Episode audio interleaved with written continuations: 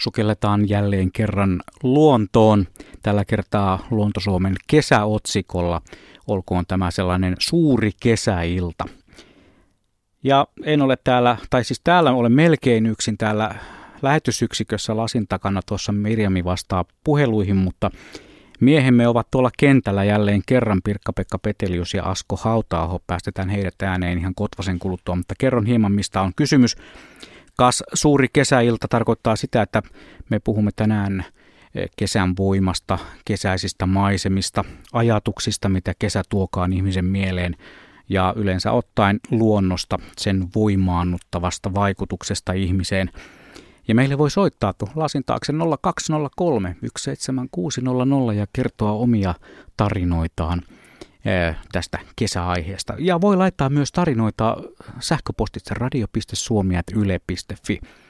Mutta kuten sanottu, tänään puhutaan kesästä, ei niitä luontoilta kysymyksiä. Ne on sitten luontoillassa, kun sen aika koittaa. Yhdistetään tämä lähetysvirta toiseen lähetyspisteeseemme. Siellä tosiaan P P ja Asko. Miltä juuri nyt siellä näyttää ja onko hyvä tunnelma? Tunnelma on aina kohdallaan.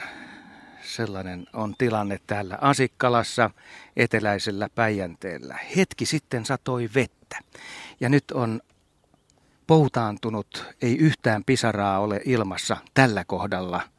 Pieni sateenkaari oli havaittavissa muutama minuutti sitten, mutta sekin on hävinnyt. Pirkka-Pekka, nyt ollaan todellisen maiseman äärellä. Mehän on tätä eteläistä Päijännettä katsottu eri puolilta ja vuodet on siinä välissä aina vaihtunut. Joo. Juhalla, sinne täsmennettekö, että tunnelmahan on meillä aina kohdallaan, mutta erityisesti nyt. Siis tämä on kaikista paras tunnelmaisin lähtö näihin meidän näihin kesälähetyksiin. Nimittäin tämä, tämä antaa niin kuin ihan parastaan tämä maisema nyt. Niin kuin Asko sanoi, äsken tuli vettä ja toi, toi järven pinta, joka tuossa oli, niin se oli semmoinen, niin kuin sanotaan, mattainen. Nyt se on ihan peili, tuommoista pientä, pientä maininkia. Ja aurinko paistaa lämpimästi selkään. Tuolta takaviistosta vasemmalta. Eli me katsotaan niin kuin pohjoiseen suuntaan. Lämmintä on, uskokaa tai jälkää, enemmän tai ei, ei enempää eikä vähempää kuin kaksikymmentäkuusi astetta. Ja ilman kosteus on kuusikymmentäkuusi. Se käväisi äsken pikkusen korkeammalla, kun tuli tuota vettä. Meillä on aivan mielettömän kauniit kumuluspilvet tuossa meidän edessä järven toisella puolella. Mitä lähempänä ne on meitä tuossa, noin valkoiset ilta-auringossa kylvät pilvet, ne on häikäisevän valkosta, pehmeätä pumpulia. Kun mennään sieltä tuonne kauemmas taivaanrantaan, ne muuttuu vaaleanpunaisiksi tuolta alaosiltaan.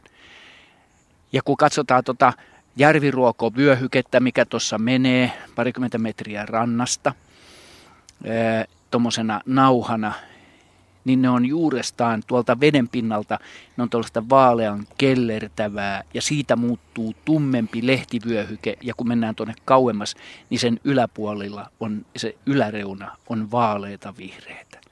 Tämä on aivan mielettömän kauniin pehmeä tämä värisevy maailma ja lämpömaailma. Äänimaailmasta, äänimaisemasta sitten vähän tuonnempana. Erkki Norel, sinun tiluksilla ollaan täällä.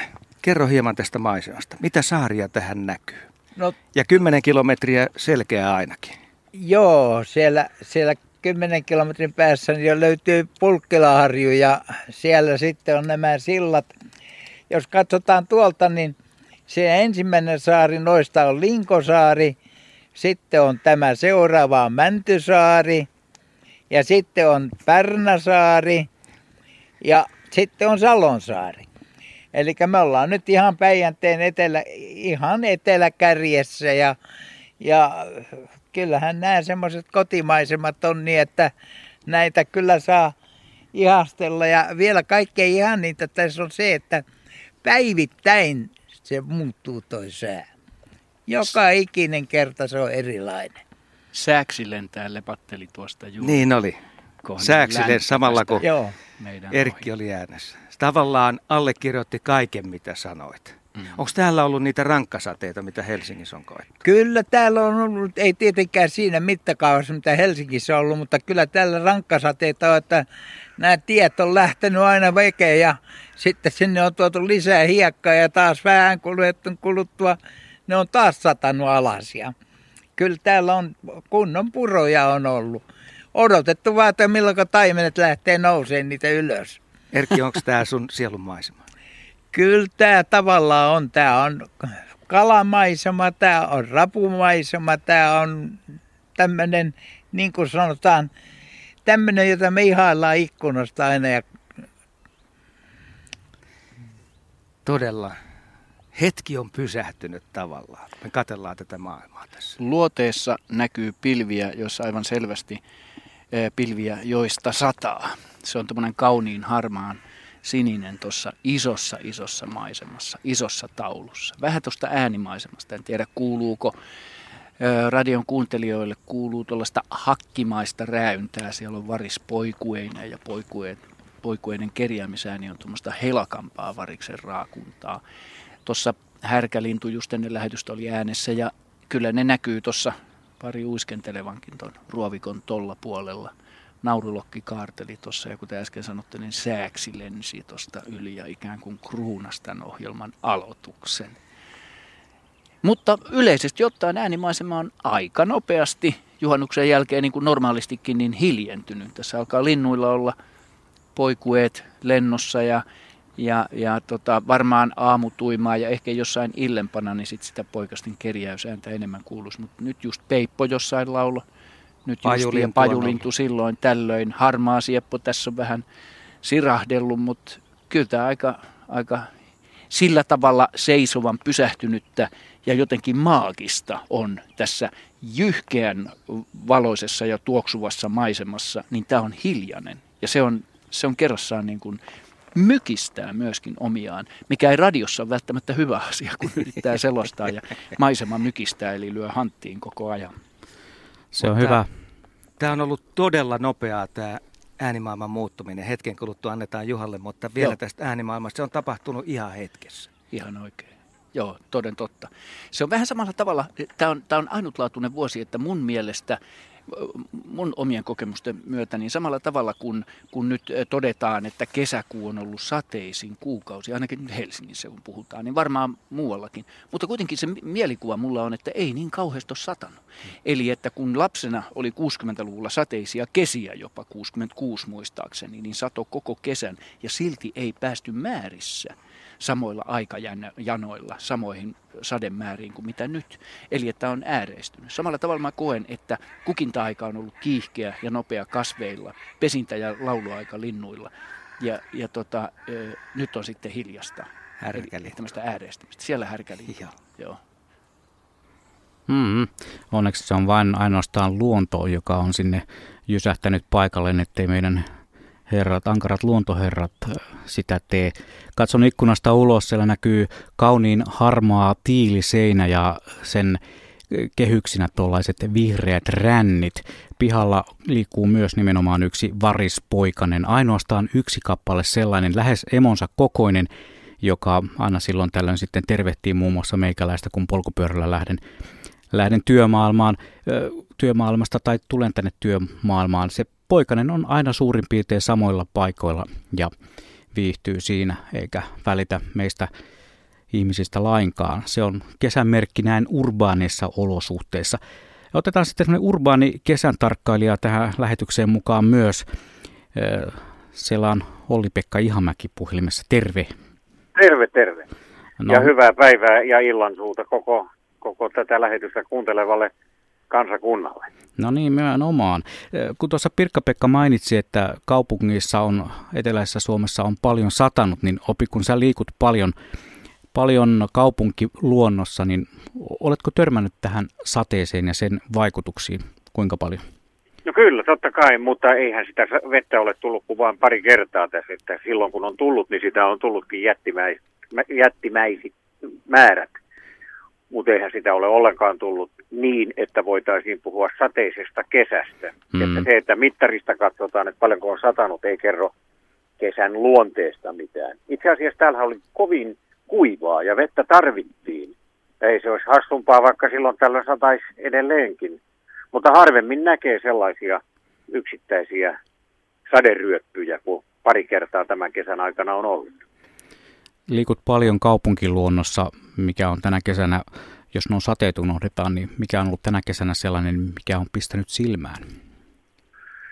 No en mä nyt tiedä, että onko tänä kesänä mitään erityistä ollut, mutta aivan niin kuin nuo pojat tuossa äsken kertoivat, niin tämä on kyllä hyvin jännä muutos, tämä yhtäkkiä. Yhtäkkinen hiljaisuus, kun linnut lakkaavat laulamasta yhtäkkiä. Ja meilläkin on tässä lehdossa satakieliä, jotka, niin kuin monet naapurit sanovat, rääkyvät raivokkaasti silloin, kun aloittavat. Mutta se on hyvin lyhyt aika, ja nyt ei satakieleä ääntä kuulu ollenkaan. Mutta meilläkin on niitä kiukkuisia variksia, jotka hyökkäilevät suorastaan kimppuun. Ja en minä nyt itsestäni niin suurta lukua tässä suhteessa pidä, mutta, mutta meidän koira ei tykkää tietenkään yhtään, kun taivaalta tulee tämmöinen uhkaava musta olento hänen kimppuunsa.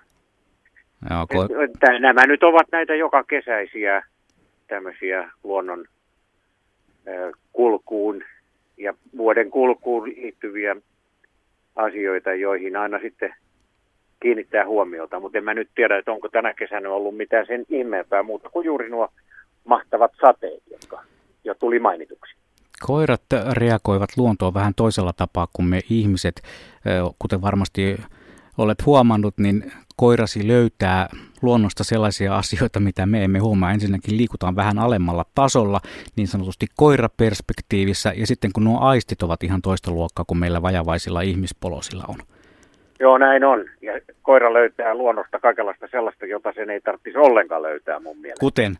No kaikenlaisia raatoja sieltä löytyy, ja sitten se tulee jostakin puskasta aina huuliaan lipoen, ja minä vaan ajattelen, että mitähän sinne mahalaukkuun mahtoikaan mennä. Mutta en pääse siitä koskaan selvyyteen. Mutta eipä ole sairastunut, ja ikää on sentään yksitoista vuotta. Ja paljon on mennyt maaruun semmoista, jonka kanssa nyt ei olisi ollut niin väliksikään. No onko koira esimerkiksi löytänyt jotain sellaista, missä sen ei olisi pitänyt vaikka piehtaroida? Kyllä, joo. Tästä mä kyllä kerroin jo aikaisemmin radiossakin. Hän nimittäin... Yhtenä aamuna, kun mulla oli oikein kova kiire erääseen merkittävään tapahtumaan ja olin sonnustautunut täys pukuun ja valkoiseen paikka, paitaan, löysi semmoisen, sanotaan nyt, ko, kohtalaisen kokoisen rusakon kokoisen eh, ruskehtavan kasan ilmielävää ihmispaskaa ja pyöri siinä. Ja koiralla on nimenomaan erikoinen halu ja tarve pyöritellä juuri hartian seutua siinä. Mm. No minähän huusin tietysti täyttä kurkkua koiralle, mutta eihän se enää mitään auttanut ja piti sitten riisuutua aivan ilkosilleen ja viedä koira suihkuun ja pukeutua sitä taas uudelleen. Se oli, se oli sellainen tapahtuma, joka ei kyllä tämän yhden ihmisiän aikana unohdu mielestä. Ja koira katseli vaan viattomana ja ihmetteli, että mitä toi tuossa karjuu. Mm, noudatti vaan omaa luontoaan. Noudatti omaa luontoaan. Kyllä mä sitten pyysin siltä anteeksi monta kertaa sitä, että mä häne, hänelle niin, kuin, niin karusti siitä asiasta puhuin. Ja kyllä se meidän Ella sen ymmärsi. Hienoa. Mites Olli-Pekka, tämä ilta sinun osaltasi jatkuu? Meinaatko koiran kanssa lähteä uusiin seikkailuihin? No ei oikeastaan. Mä nautin. Mulla on nimittäin semmoinen erikoinen harrastus, että mä tykkään kaikenlaisesta konekorjailusta. Ja nytkin mä tässä asentelen juuri moottoripyörän kaasuttimia, mutta siihen liittyy tämä luontokokemus oleellisena osana, mm-hmm. vallankin näin kesäisiä. Ja se menee näin, että kun mä en välitä auringosta, en halua ollenkaan olla suorassa auringonpaisteesta, niin kun mä olen autotallissa, niin mä avaan ovet ulos luontoon. Ja kun mä saan olla tallissa ja näträtä ja katsella sitten avoimista tallin ovista kaunista luontoa. Meillä on tässä tämmöinen yli viisikymmentä vuotta vanha kulttuurimaisema, puisto, johon autotallin ovet avautuvat. Niin mä nautin siitä näkymästä kovasti. Se on mulle hyvin tärkeä. Et se olisi hyvin ikävä, jos mä näkisin autotallin ovista esimerkiksi juuri jonkun tämmöisen tylsän piiliseinä. Ei, mä näin nurtsia ja, ja, ja kaikkia noita pensaita ja omeat koivut tässä juuri välkkyvät auringossa tässä kepeässä iltatuulesta. Kaikesta tästä mä nautin. Ja nytkin kun mä juttelen, niin mä nojailen tähän autotallin seinään ja, ja katselen tätä luontoa ja nuuhkin sen moninaisia tuoksuja. Mutta siihen kyllä sekoittuu tämä nelitahti bensiinin haju, joka tulee sitten taas täältä selän takaa. Kuulostaa, tämmöinen on mun tilanteeni. Kuulostaa varsin mainiolta koktaililta. Kun mä kuuntelen lähetystä, jota kaiken aikaa tulee, niin. niin mähän tunnen olevani osa tätä kesäistä luontoa, kun siellä on meillä miehet ihan, ihan tuota niin stand-by paikalla selostamassa näitä moninaisia kokemuksia. Selvä, kiitoksia tunnelmista Olli-Pekka ja palataanhan taas asiaan. Näin me tehdään. Hyvä, kiitos. Joo, hyvää kesää kaikille. Moi. Moi. Joo, ja meille voi tosiaan soittaa nolla kaksi nolla kolme yksi seitsemän kuusi nolla nolla on puhelinnumero, ja tänään fiilistellään kesää ihan urakalla ja kaikenlaisia ajatuksia kesän voimasta ja siihen liittyvistä asioista. Kesä on hienoa aikaa. Tässä kohtaa on hetken kuluttua otetaan seuraava soittaja mukaan lähetykseen, mutta tässä kohtaa on myös tehtävä hieman liikenteellistä informaatiota.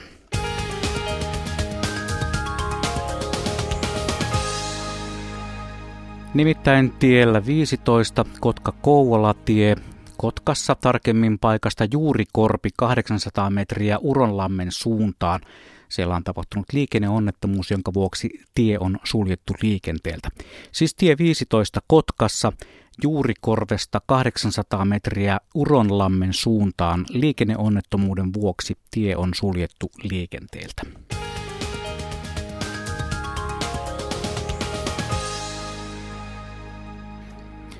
Ja nyt matkataan Vantaan suuntaan. Otetaan Aili mukaan lähetykseen. Hei vaan, Aili. No moi. Minkälaisia kesätunnelmia sinulla? Tässä sekä tuoksu että tämmöinen kuulo, havainto tai nautinta no niin. kesäluonnosta. Kerro. Ensinnäkin taustaksi sanon, että mä olen nuorena tyttönä harrastanut retkeilyä ja ennen kaikkea leireilyä, yöpynyt useita useita öitä ulkona, ja tämä sellainen kesäinen tuoksu, vaikka miten ihanan ihania kukkasia, kaikkea valkolehdokkia ja muuta, mutta semmoinen syvälle painunut kesätuoksu on paahteisen mäntymetsän, semmoisen aika harvan mäntymetsän, sen maan tuoksu, pihkan tuoksu ja mitä kaikkea. Tarkemmin haisteltuna kyllä kumartuneena sieltä löytyy vanamojakin, metsän keijuja ja tällaista niin, ja ennen kaikkea niitä kuivaneita männynkäpyjä, jotka sattuu varpaisiin, jos ilman kenkiä kulki, niin siis semmoinen paahteinen tuoksu, joka iltaa myöten tietysti äh, häipy tai äh, niin kuin pikkuhiljaa haihtu, ja siinä sitten ehdittiin juoda jo iltateet ja syödä näkkäriä silloin, kun mä oon ollut leirillä, niin näkkäriä ja margariinia. No joo, mutta tota, vielä ehkä upeampi kesän ajan tunnus oli, tai se mikä tuntuu on edelleenkin, mitä mä edelleenkin kuuntelen, oli se, kun leirillä oli tietysti tämä iltarauha ja piti mennä ja ei saanut rääkyä siihen aikaan, eikä rääyttykään, eikä karkailtu leiriltä mihinkään, niin oli se kuunnella sitä äh, tavallaan niin kuin siihen yöhön laske, no kesällä yötä, no oli siellä pimeämpää, laskeutuva tuuli. Semmoinen vaimeneva huohunta puustossa. Ja ei sitä nyt hirveän kauan ehtinyt odotella, kun sitten tuli uni. Mm-hmm. Ja toisaalta sitten siellä teltassa, ne oli vihreitä telttoja, josta nyt ei kauheasti mihinkään nähnyt, niin sitten oli se toinen huonta. Et esimerkiksi aamulla saattoi käydä niin, että kuuli, miten siellä on nyt puit, puut rupeaa niin kuin ähkyyn ja puhkuun. Eli oli semmoinen päivä tulossa, että nyt on tuulta siellä ja tuulta täällä. Mutta sekin on sellainen, että kerrostalossa asuessani mä kuuntelen noita meidän rajalla olevia kuusia. Mikä niiden ääni on milloinkin. Ja nautin näistä lapsuuden ajan kesäisistä leiri, teltta, yön yöpymisistä ulkona. Hienolta kuulostaa. Toi Paahteinen metsä kuulosti minun mielestä oikein mainiolta. Kiitoksia Aili näistä fiilistelyistä. Tämä kesäilta täällä Luonto-Suomessa sen kun vaan jatkuu ja odottelemme lisää tunnelmia tuolta soittajilta. Puhelinnumero nolla kaksi nolla kolme yksi seitsemän kuusi nolla nolla on avoimena ja siihen voi soittaa. Mirjami tuossa lasin takana vastaa puheluihin ja sähköpostia voi laittaa myös tarinoita. Muutamia aika pitkiäkin storiaa on tullut. Katsotaan missä kohtaa niihin sitten palataan, mutta nyt otetaan niin kuin Olli-Pekka äsken sanoi, pojat mukaan taas lähetykseen. P P ja Asko, olkaas hyvä. Fiilistelyä. Joo, juuri tällä hetkellä jälleen sataa, mutta tämä ei ole mitään rankkasadetta, vaan tippoja sieltä ja tippoja täältä. Hienosti muuten kuvastuu tuossa järven pinnassa, vai mitä? Joo, jos katsotaan tuota kumuluspilveä tuolla heijastuu tuohon järveen, niin tuossa näkyy nyt tosi hienosti noi sadepisarat. Niitä tulee harvakseltaan, mutta se on nättiä tuollaista hiljasta. hiljasta ö, kuviointia. Se on kuin mikäkin kineettinen taideteos, mihin ihminen ei pysty. Kyllä luonto on sitten mahtava. Tuli oikein tuosta, oikein, oikein nauratti siis toi Olli-Pekan kertomus hänen, hänen hauelistaan, joka, joka otti sitten piehtaroidaksensa kyseisissä tuotteissa. Mutta kyllähän koirat on myöskin kesällä niin melkoisia, melkoisia punkki-imureita, että pitkästä heinästä niin juhannuksena poistelin niitä, ei omasta koirastani, mutta huomasin, että lyhytkarvaisella koiralla niin siinä silitellessä niin löytyi, löytyi punkkia sieltä. Ei ollut kyllä kauhean, kauhean syvälle päässyt, mutta sekin on kesää ja yhäti varmaankin niin kuin, e, runsastuva ilmiö tämä mm. punkkien koiriin tarttuminen. Tässä on kiva näytelmä ollut, jota me ollaan seurattu tässä pitkin rantaa näiden puhelujen aikana, niin tässä Tukkakoskelo. Naaras yhdeksän poikasensa kanssa nätisti kulki tässä saalistellen pitkin rantaviivaa. Kymmenen metrin päässä. Joo, aivan kun tuli, tuli ikään kuin tähän oikein tyrkylle. Ja sitten täytyy tuosta pahteisesta männiköstä, mikä tuossa oli, niin tuli, tuli, tuli ehdottomasti lapsuuden ihanat kesät Utin Haukkajärvellä ja siellä Haukkavuoren juurella, missä oli sitä männikköä, johon ilta-aurinko paahto. Ja kun me tiedetään, että Utti nimenomaan siinä Salpausselän kyljessä on useinkin kesäisin Suomen lämpimin paikka, siis lämpimin mittauspiste, niin silloin oli semmoisia valtavia helteitä lapsuuden kuusikymmentäluvulla, jossa oli näitä ennätyksiä kolmekymmentäkaksi ja kolmekymmentäkolme astetta lämmintä, niin mehän oltiin siellä ilkosillaan telttailemassa ja siellä nimenomaan siellä iltapahteisella siinä männikkömetsässä, joka aivan rutisi kuivuuttaan. Ja jos oli ollut pikkusenkaan sadetta edellis- tai ukkosia edellisinä päivinä, kun se kosteus nousee siitä maasta, niin kyllä se männikkö tuoksuu sellaiselle, se kombinaatio on semmoinen, että sitä ei pysty kerta kaikkiaan kuvailemaan, se pitää vaan kokea. Ja se auringon kuuma polte, siis mä oon ollut ulkomaillakin, mutta mä haluan uskoa, että sellaista lapsena kokemaa niin ihanaa niin kuin auringon lämpöä ja poltetta mä en ole kokenut missään, missä olisi asteikollisesti lämpimämpää kuin mitä silloin oli lapsena. Niin että et, kyllä, kyllä kesä on jättänyt sieluun ehdottomasti ihanat jälkensä. Ja tämä on nyt sitä, sitä kesää tässä ja nyt niin kuin aivan parhaimmillaan. Edelleenkin kaksikymmentäkuusi astetta lämmintä öö, on joo ja ilman kosteus on kuusikymmentäkahdeksan. Eli tässä on hiostavan trooppisen ihana istua tässä suomalaisessa maisemassa. Me ollaan, me ollaan sellaisen panoraaman äärellä tässä, että et, sääli, ettei ole nyt niin kuin, ei, mulle ei riitä sanat kertomaan tätä, mutta tämä on taas toistan Ilja Reppinin ihania avaria maisematauluja, jossa taivas ja maa ja horisontti on ne ainoat elementit, johon se rakentuu. Tässä silmä näkee kauas. Nyt tuossa on joku, joku lintu tuossa, joka värisytti. Värisyttää pyrstöä, leppälintu. Ja nyt tulee muuten Tukkakoskelot jälleen nyt toiseen suuntaan. Joo, ne kävi kääntymässä tuolla. Joo, nämä on tässä kymmenen metrin päässä. Emo tää hyilee tuonne pohjaan, etsii ehkä sitten sopivaa sapuskaa. Nämä pienet seurailee sitten tietysti innokkaasti ja ehkä samalla ottaa sitten oppia, miten näitä asioita oikeasti hoidellaan. Nämä on hellyyttä ja pikkupalleroita. Aikamoisia palleroita. Tosi vikkeliä muuten. Tämä pikkunen no. tulee ihan tässä rannassa. Joo. Ne tulee tämmöisenä, ne tulee niin kuin Islannin joukkue, jalkapallojoukkue, ne tulee tässä niin kuin tuommoisena vyöhykkeenä. Siellä on kärki vaihtelee näyttää välillä.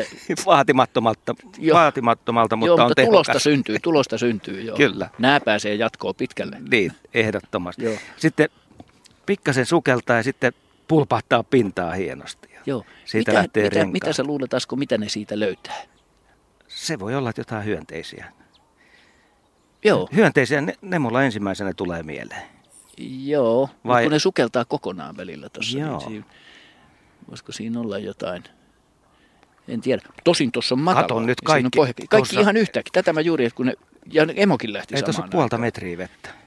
Mutta pystyisikö ne pientä kalaa siinä, jos siinä on ihan pientä? No. En tiedä. Niin. Tietäisiköhän Blumis? Ja kato sä vaikka kirjasta tai Googlesta. Joo, ja tota... No on noilla palleroilla kyllä hommaa, jos ne kalaa aikoo saada kiinni. No joo, ei ne. Kyllä mä luulen, että jotain pientä liikkuvaa höntiäistä. Jotain sellaista, joka paremmin pysyy paikallaan. Mm. Kyllä toi ehkä treenailua on kuitenkin. On se, jossa. Joo. Se voi olla, että siinä kokeillaan. Nyt mutta, yksi meinaa nostaa rantaa kokonaan. Mutta meininki on kova. Ne on huikean näköisiä. Mä laitan muuten näistä illalla kuvan sitten Facebookiin. Nyt tuolta tulee muuten sitten... Isokoskeloita. Tulee oikein kertakaikkinen parvi tuolta oikealta puolelta. yksi, kaksi, kolme, neljä, viisi, kuusi, seitsemän, kahdeksan, yhdeksän, kymmenen, yksitoista. yksitoista näkyy nyt. Onko tämä nyt ensimmäinen poikue sitten? Nämä on kaikki ihan saman värisiä kyllä. On, joo. Laitatko sä nämä isokoskeleiksi? Pitäisikö tämäkin hoitaa nyt sitten illan? On, onko tämä isokoskeloita? Esityksiä. Asko, mä herätän kysymyksiä. Isokoskeloita. Onhan, sä huomaat, että toi raja kaulassa ruskea ja valkoisen välillä on tiukka. Silloin kun se on tiukka, niin se on iso koskelo. Ja nämä naaraathan on aina hankalia tunnistaa. yksitoista, joo. Joku kuvaa. Aika hienon näköistä. Asko. Niin kuvaa. Asessori kuvaa tässä. Mä ajattelin, että otetaan todistusaineistoa sitten. Hienossa viistosta iltavalossa tuossa. Nyt kun ne menee vielä tuon ruovikon reunaan, niin ai ai ai, tästä ei, tästä ei kuvailma enää parane. Hei, jos nyt ajatellaan näitä meidän lähetyksiä, niin näin lyhyessä ajassa me jo saatu aika tavalla monenlaista esitystä tähän. Joo, joo. Harmi, että me istutaan tässä paikallaan eikä päästä katsomaan tätä kasvimaisemaa, mutta tuossa on kuitenkin kangasmaitikka. Joo. Tuossa, tässä on nyt tehty pikkusen risu savottaa ja harvennusta, niin tässä ei oikein näe, että mitä, mitä kukintoa tässä mahtaisi olla. Mutta kasvimaailmahan on Suomessa niin kuin kukkeimmillansa. Me voidaan hei hoitaa sillä tavalla, että seuraavan puhelun aikana nämä johdot nimittäin antaa vähän periksi. Joo. Ne otetaan sieltä sitten. Joo, katsotaan, tunnelmia tuosta läheltä. Joo. Mutta nyt nämä isokoskelot on kyllä niin hyvässä myötävalossa tuossa, että... Ne on aivan tarjottimella. Aivan tarjottimella. Joo. Tulee tuolta suuntamikin takaa. Meillä on mikrofoni tietysti, mutta ääniähän tässä ei ole paljon tarjolla. Tämmöinen tota, kesäyö, mä vielä sanon tämän, tämän asian, haluan sanoa, että, että nyt kun on lämmintä, niin mökillä on pakko nukkua ikkunaa auki, jotta jollain tavalla säilyy niin kuin hukkumatta omaa hikeensä yöllä. Ee, niin äänimaailma paitsi on aamulla hiljainen, niin yöllä ei. Kehrääjä laulaa surraa läpi koko yön. Ja se on aivan ihanaa. Nyt tänä viikonloppuna mä pystytän vihdoin telttani pihalle ja tota, öö, metsään ja tota, rupean siellä nukkumaan ja ottamaan fiiliksiä. Sekä tuoksuja, mutta niitä yön ääniä. Ja, ja, ja tota, se on jännittävää ja kivaa. Sitä paitsi siellä on pikkusen vilpoisempi nukkua. Ja se kuuluu kesään myöskin. Jopa se teltan tuoksu ja se teltan ja, ja ne e, tuulet, tuulen ääni yössä ja, ja kehrääjät. Ja mitä kaikkea siihen kuuluukaan. Yhdistyykö ne sun Poikuääni. Uneen? Kaikkinensa ne äänet vai? Joo, kyllä ne yhdistyy, kyllä ne yhdistyy. Että, että jostain kumman syystä, täytyy kertoa, että mä mökillä nukuin nyt, niin mä olin Pohjois-Koreassa, josta mä en päässyt mihinkään. Siellä oli tavattoman kaunista. Että se, semmoisia niin kuin maisemia, semmoisia, mit, mitkä oli niin kuin, että onko nämä ihminen rakentanut tänne, mikä työ niissä on. Mutta sitten kun mä lähden etsimään tietä sieltä pois, niin mistään ovesta ei pääse ulos, sisään sinne pääsee. Mutta se on, se on jännä kombinaatio. Mulla ei ole mitään kokemusta niin kuin Pohjois-Koreasta. Tämä todistaa vaan ilmeisesti jotain sellaista niin kuin, sellaista niin kuin vangitsevuutta. Ja mä, mä oon aivan varma, että sillä, että se ikkuna oli auki ja sieltä kuuluu se kehrääjän laulu ja se aamuinen ö, tuuli aamuauringossa, kun siinä on, siinä on niitä pajuja ja, ja sitten on se mm, mäntykangas siinä kauempana. Se ääni, ne jollain tavalla on vaikuttanut siihen, siihen mielikuvaan, mitä, mitä mä unessa näin, koska siinä unessa oli myöskin koskia, jotka hiljaa humisi ja kohisi. No se, se, niinku, se niinku kesästä, nukuppas talvella ikkuna auki.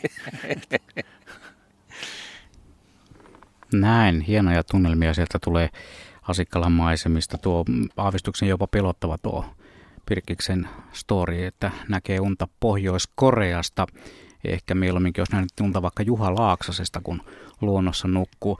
Sitten tulee pieni tarina tuolta Radio Suomen sähköpostista radio piste suomi ät yle piste fi osoitteeseen on laittanut Kaima Iisalmesta pitkän tarinan. Kyllähän te tämän jaksatte kuulostella. Vanhempieni vielä eläessä elettiin siis kuusikymmentä- ja seitsemänkymmentälukua, asuin Heinolassa. Mitenkään erityisen luontoihmisiä eivät vanhempani olleet, mutta toki marjamatkat ja onkireissut isän kanssa kuuluivat kuvaan. Mutta sen sijaan ret- retkiä tietenkin soputeltalla viisihenkinen perheemme teki. Gail, perämoottori ja isän itse tekemä vene kuljettivat meidät lähes poikkeuksetta Käyränpuun saarelle lähelle Asikkalan rajaa. Matkat olivat jo sinällään jo kokemus ja joskus kyllä jännitti. Olihan ohitettava kauhea kausan kivi, jonka lähes pystysuoralla seinällä makasi ainakin yksi siihen haksirikkoutunut veneen hylky. Kausan selällä taas tiesimme olevan kahden siihen hukkuneen ja löytymättä jääneen henkilön ruumiit. Samalla selällä oli myös kolmen leirimatkalla hukkuneen nuoren muistomerkki. Itse saari on pieni, mutta teltta siihen kuitenkin mahtui ja nuotiopaikka ja onkikalliot. Nimen saarelle olimme antaneet itse veden ylle kaartuvan lähes kaatuneen männyn mukaan. Saaressa ongimme, keitimme mäntyrisukahveja, nukahtelimme itse kukin vuorollaan teltassa. Olin saanut ensimmäisen virvelin ja parhaiten ovatkin jääneet mieleen iltamyöhälle jätetyt virvelöintikerrat aivan saaren lähellä olevalle lahdukalle. Matala vesi, salaperäiset kalojen kulkureitit kivien lomaan jääneissä hieman syvemmän veden alueessa ja isän onki loivat iäksi jääneet muistijäljet. Käärmejakki, droppen, kalikokät antoivat kalaa, useimmiten haukia, mutta myös tietenkin ahventa. Saaren kalliolla muistan nähneeni ensimmäistä kertaa kuhan, kuolleen tosin, mutta kuitenkin. Lahteen ajaneet isot laivat ja niiden ylhäät, ylväät siluetit, samoin kuin useimmiten mahongista valmistetut isot moottoriveneet loivat oman mausteensa tuolle idyllille. Vanhempieni kuoltua jatkoin käyntejä tuolla saarella, jolle en vain voinut uskoa olevan voittajaansa, ei ainakaan minun päässäni. Saarella olen käyttänyt vuorollaan molemmat minulle tärkeät naiset. Sinne olen myös hiihtänyt talvipakkasella, kun on ollut pakko päästä käymään juurillaan. Ja itse käyrästä puusta ottamani kuivan oksan palanen on kulkenut mukana kaikissa autoissani. Siinä se on roikkunut ja roikkuu edelleen kiinni auton taustapeilin jalassa. Ja niin näen edelleen joka päivä palasen minulle tärkeää paikkaa. Pyhää paikkaa, voisin sanoa yhtään rienaamiseen sortumatta. Hyvää isoa kesää kaikille. Näin kirjoitti Juha Hänninen Iisalmesta. Aika, sanoisin, että aika hieno ja koskettava tarina tuo. Herkistikö tämä meidän live-osastoa? Kyllä se herkisti. Ja siinä oli aika kovia, kovia kertomuksia. Joo, siinä oli kombinaatio sellaisia kokemuksia, että se vetää mykäksi. Siitä ei oikeastaan, sitä on ihan turha lähteä kommentoimaankaan. Että se on hienosti kerrottu, erittäin vahvasti koettu ja sellaisenaan niin kuin kadehdittavan hienoa.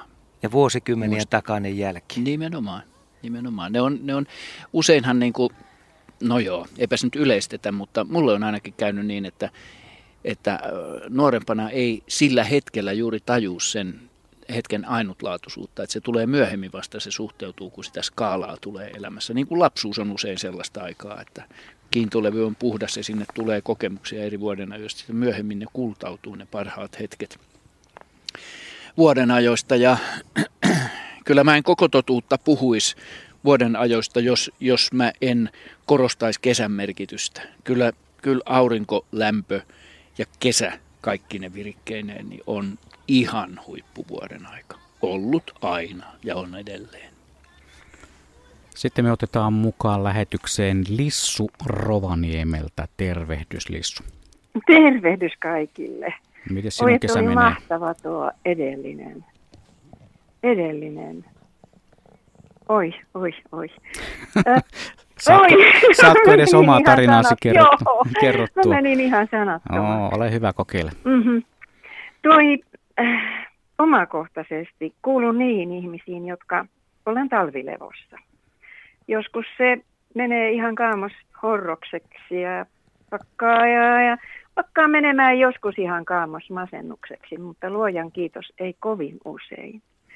Ja silloin kun se menee sinne, sinne blues-puolelle, tuo mieliala pimeänä aikana, niin keväällä sitten sitä odottaa, odottaa, odottaa, että koska tämä loppuu. Ja sehän loppuu, kun päivä rupeaa pitenemään. Ja tulee valoa. Ja sitten viimeistään siinä vaiheessa, kun nämä alastomat puut, niihin tulee silmut, sitten tulee hiirenkorvat ja kaikki vihreän eri sävyt. Ja sitten tulee linnut. Ja, ja, ja lintujen konsertit ja sitten lintujen muutto, kun ne tulee etelästä tänne pohjoiseen. Kurkiaurat ja Ja, ja joutsenet tulla toitot, tulla, lentää ja toitottaa ja rupattelee. Ja, ja toi, e, e, e, siis, kyllä, kyllä luonto hoitaa. Minusta Pirkka-Pekka Petelius tuossa sanoi niin, niin oikeastaan jo sen, että mitä mullakin oli tarkoitus sanoa juuri se, että kyllä kesä on uskomaton. Että sillä on niin valtava voima ihmisen mieleen. Ja, siis kesällä tuntee sen, että minä elän. Nyt minä elän. Hmm. Mm. Me suomalaiset olemme siinä mielessä onnellisessa asemassa, että me saamme paitsi nauttia näistä kesän keltaisen ja vihreän sävyistä, myös sitten niistä sinisen sävyistä vähän, mm. vähän tuota eri aikaan vuodesta. Se on mielelle, mielelle hyvää sekin. On, on, on, on, on, on, on, on, on. On violetteja hetkiä ja on sinisiä hetkiä ja on hämärähyssyä ja vaikka. Nimenomaan. Joo. Tämmöisissä merkeissä. Ja tänä päivän sen verran sanon, että olinpahan tuolla liikenteessä semmoisen syksyllä eskariin menevän ihanan aavatytön kanssa, mentiin käsi kädessä ja seurattiin luontoa. Ja hän löysi leppäkertun, leppiksen ja sitten löydettiin kukkia erilaisia ja pensaita täällä. Syreenikukkii parhain, parha, siis kauneimmillaan. Ja, ja sitten... Uh, Harakat piti konserttia yhdessä puistossa ja, ja sitten me löydettiin katon äh, reunustalla äh, keikkupyrstö. Tirskutti siellä toi västäräkki. Joo. Ja sitten oli noita, noita äh, mitkä on aivan ihania, varpuset pensaissa. Mm. Että tämmöisiä löytöjä sitten, pikkutyttö ja sitten vähän isompi tyttö. Saanko Lissu okay. kysyä, minkä ikäinen Aava on? Aava menee esikouluun, eskariin. Okei. Okay. Parhaassa iässä. Luonto on ihmeellinen. Parhaassa iässä ja sulonen herkkä tyttö. Nimenomaan. Hei, kyllä. Kiitoksia Lissu näistä tunnelmoinneista. Kiitoksia ja hyvää kesää kaikille. Kiitos, kiitos. Joo, kiitos. Se on ystävät sillä tavalla, että kello on seitsemäntoista minuuttia vaille seitsemän ja tätä Luonto-Suomen kesää me jatkamme aina merisään ja uutislähetyksen ja urheiluradion jälkeen aina tuonne kello kaksikymmentä saakka sitten, mutta otetaan seuraava soittaja. Hän on äh, Kaija, hän on Sulkavalta. Moi Kaija. No nyt pitäisi Kaijan kuulua. Koskella. Nyt pitäisi Kaijan ääni kuulua. Kuuluuko? Kuuluu nyt oikein hyvin. No hyvä, hyvä. Eli Kaija täällä terve. Me on tässä Sulkavan, Sulkavalla, Sulkavan kunnassa Lohikosken mökillä ja ö, tuota, Siikajärven rannalla. Mitä näet juuri nyt? Nyt, tällä hetkellä. Siis tää on semmoinen sateen jälkeinen olotila ja tuota, tai aamulla päivämällä kun satoi, niin just noita sammalia mie ihastelin, että miten ne silloin hetkessä, ne hyppää niin kuin ne, tää on semmoinen kuiva kangasmetsä meillä, mikä meillä on hirveästi honkia kasvaa tässä ja tuota, aika kuiva ja hyvin lähellä ollaan rantaa ja no sammalet, kun ne saa sen kasteen, miten ne vihertyy. Se ei kestä muuta kuin semmoisen, voi sanoa, että se on semmoinen hetken aika, kun ne oikein hyppää silmille. Se on niin upean, upean näköinen se sateen jälkeinen olotila, että niin kuin tässä luonnossa ja kuinka, niin kuin, miten luonto nauttii sateesta. Mm, se on tärkeä asia. Kyllä, ja sitten tätä, nyt ei aurinko paista, mutta tuota, hyvin on lämmintä kuitenkin, että täällä on, täällä on semmoinen oikeasti, voi sanoa, että seesteinen ilma. Mm. Mikäs Kaija sun paras hetki kesässä on? Kyllä se on tää justiinsa, tää kesäkuun loppupuoli. Ja niin kuin justiinsa puhuitte siitä, että miten linnuksi lopettaa laulamisen, niin täällä vaan tila, talitintti vaan lauleskelee enää.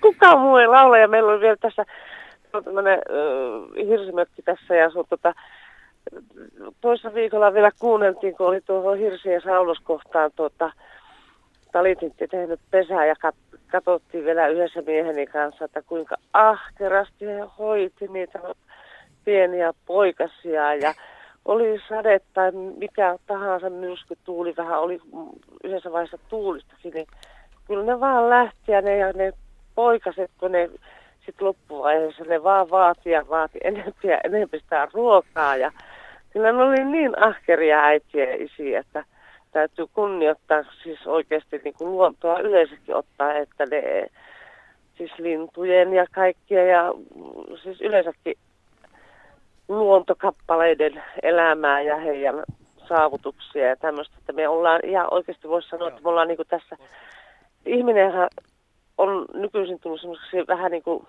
turhamaiseksi ja että ei näe enää niin kuin sitä luonnon kauneutta, että mistä tämä koko, kaikki, tämä koko maapallo koostuu. Että pitäisi niin kuin ruveta enemmän katsomaan ympärille ja hmm, avata sit, silmät. Kyllä, kyllä. Ja yksi kerta oli niin mukava, kun alkukesästä, kun kuikat tuossa tulivat parittelemaan tuohon meidän rannalle. Ja kyllä oli mukavan näköistä, kun minä katselin, että siellä sitä puuhattiin tuossa hiekkarannalla. Ja sitten se uros lähti sitten vaan niin kuin muina miehinä menemään siitä ja määrässä jäi vähäksi aikaa puiskelemaan höyheniä ja kyllä sitten perään lähti. Ja siis tämmöisiä aivan semmoisia ihania, ihania juttuja, mitä niin kuin täällä ja sitten nämä varjot ja pilvet ja varjot, niin kuin metsän varjot, mitkä tulee järven pintaan ja siis kaikki äänet. Siis tämä ei voi niin kuin sanoa, kun pitäisi niin kuin ihmisten niin kuin oikeasti niin kuin tämmöisten kaupunkilaisten, just urbanisoituneiden ihmisten, niin enemmän mennä luontoon. Ja luontohan metsä varsinkin on, metsä varsinkin on semmoinen, että se tuota, sehän rauhoittaa ja stressitila vie pois. Olet oikein mainiosti oivaltanut ja sisäistänyt tämän luonnon merkityksen. Kyllä. Hei, kiitoksia Kaija sinulle soitosta ja näistä tunnelmien jakamisesta. Kiitos teille ja oikein tämä on tosi kiva ohjelma ja on mukava kuunnella tätä Luonto-Suomen radioa aina. Siis... No, tätä me... Pirkka-Pekka Peteliuksen erityiseksi ja terveisiä. Hän on niin mainio kertomaan näistä luontojutuista ja kaikille muillekin teille. Te olette ihan hyvä tiimi siellä. Hienoa, kiitoksia tästä Pirkka-Pekalle. Meni saakin saman tien muuten kommentoida tuolta Asikkalasta. Kunhan muistatte siellä live-paikalla, että parin minuutin kuluttua kurkistetaan säätietoihin taas. Joo, itse asiassa runsas puolitoista minuuttia aikaa. Tuossahan oli aivan ihania asioita. Kerta kaikki sen siis, mikään ei ole niin lumoavaa kuin, kuin tähän aikaan vuodesta. Juhannuksen jälkeen, kun kesä rupeaa taittumaan heinäkuun puolelle kypsyy, niin kesäyön valo. Tyynen lämpimän kesäyön valo. Se on maaginen ja satumainen. Se ei ole hetkiäkään, se ei ole samanlainen. Se pikkuhiljaa taittuu johonkin suuntaan. Sitä valvokaa ihmiset öitä. Olkaa hiljaa ja kuunnelkaa, aistikaa.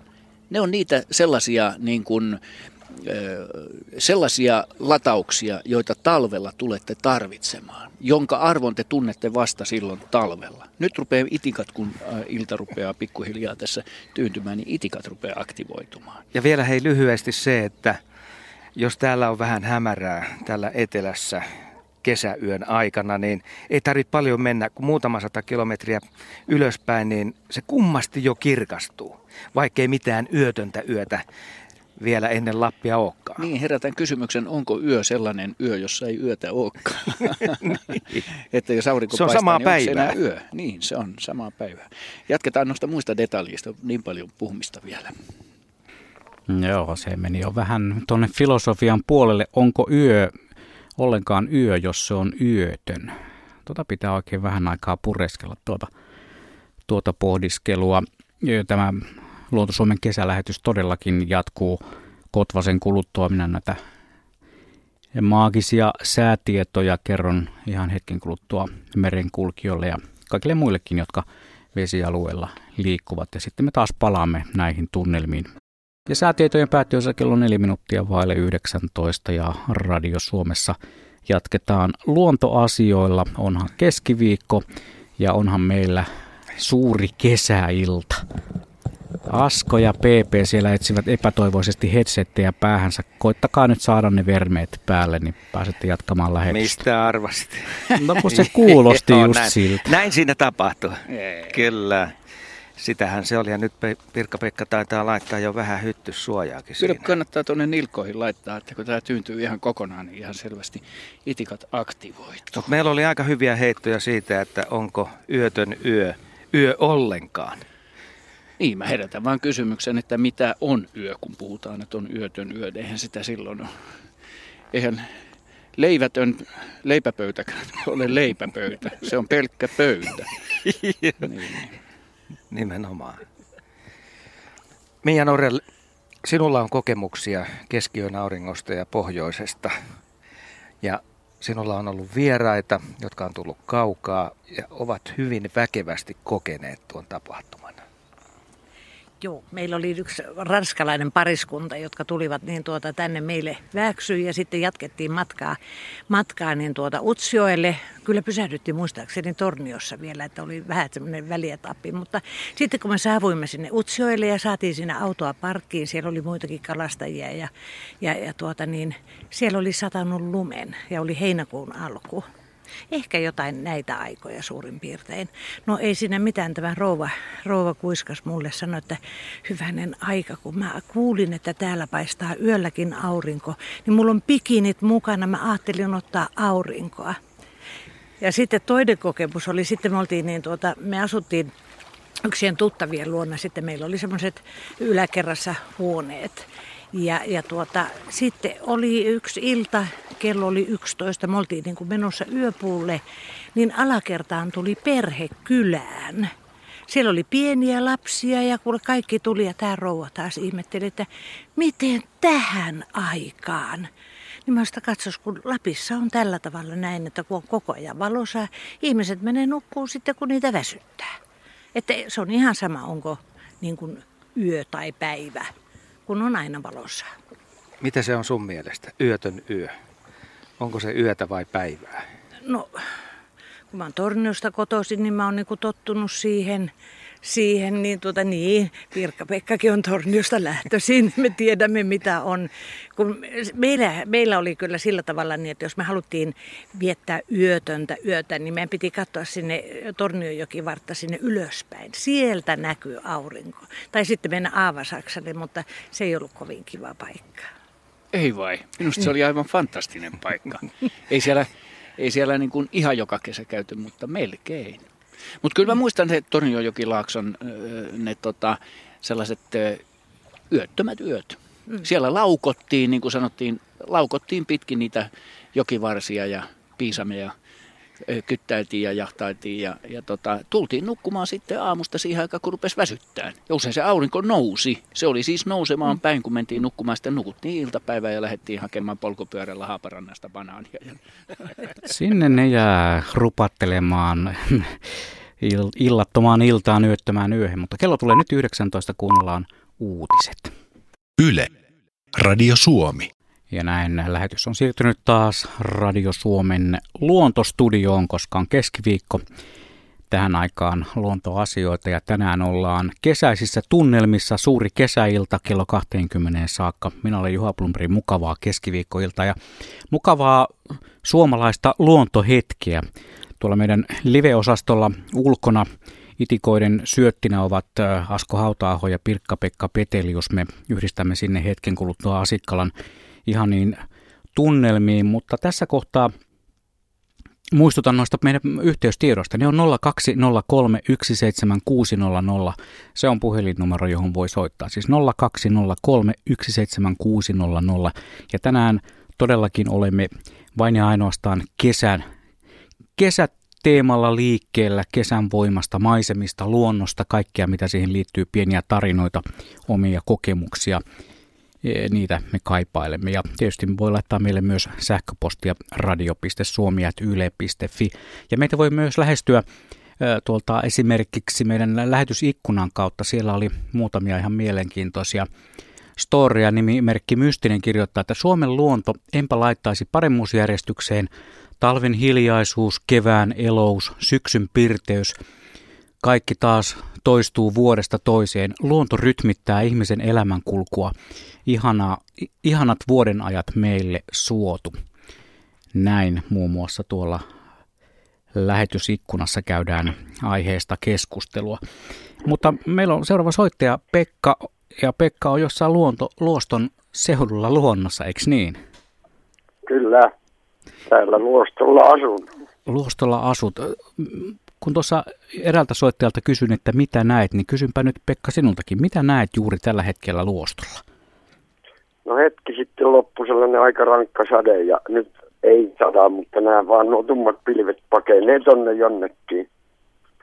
Ja aika lämmintä on tällä hetkellä, jotakin kahdeksantoista astetta.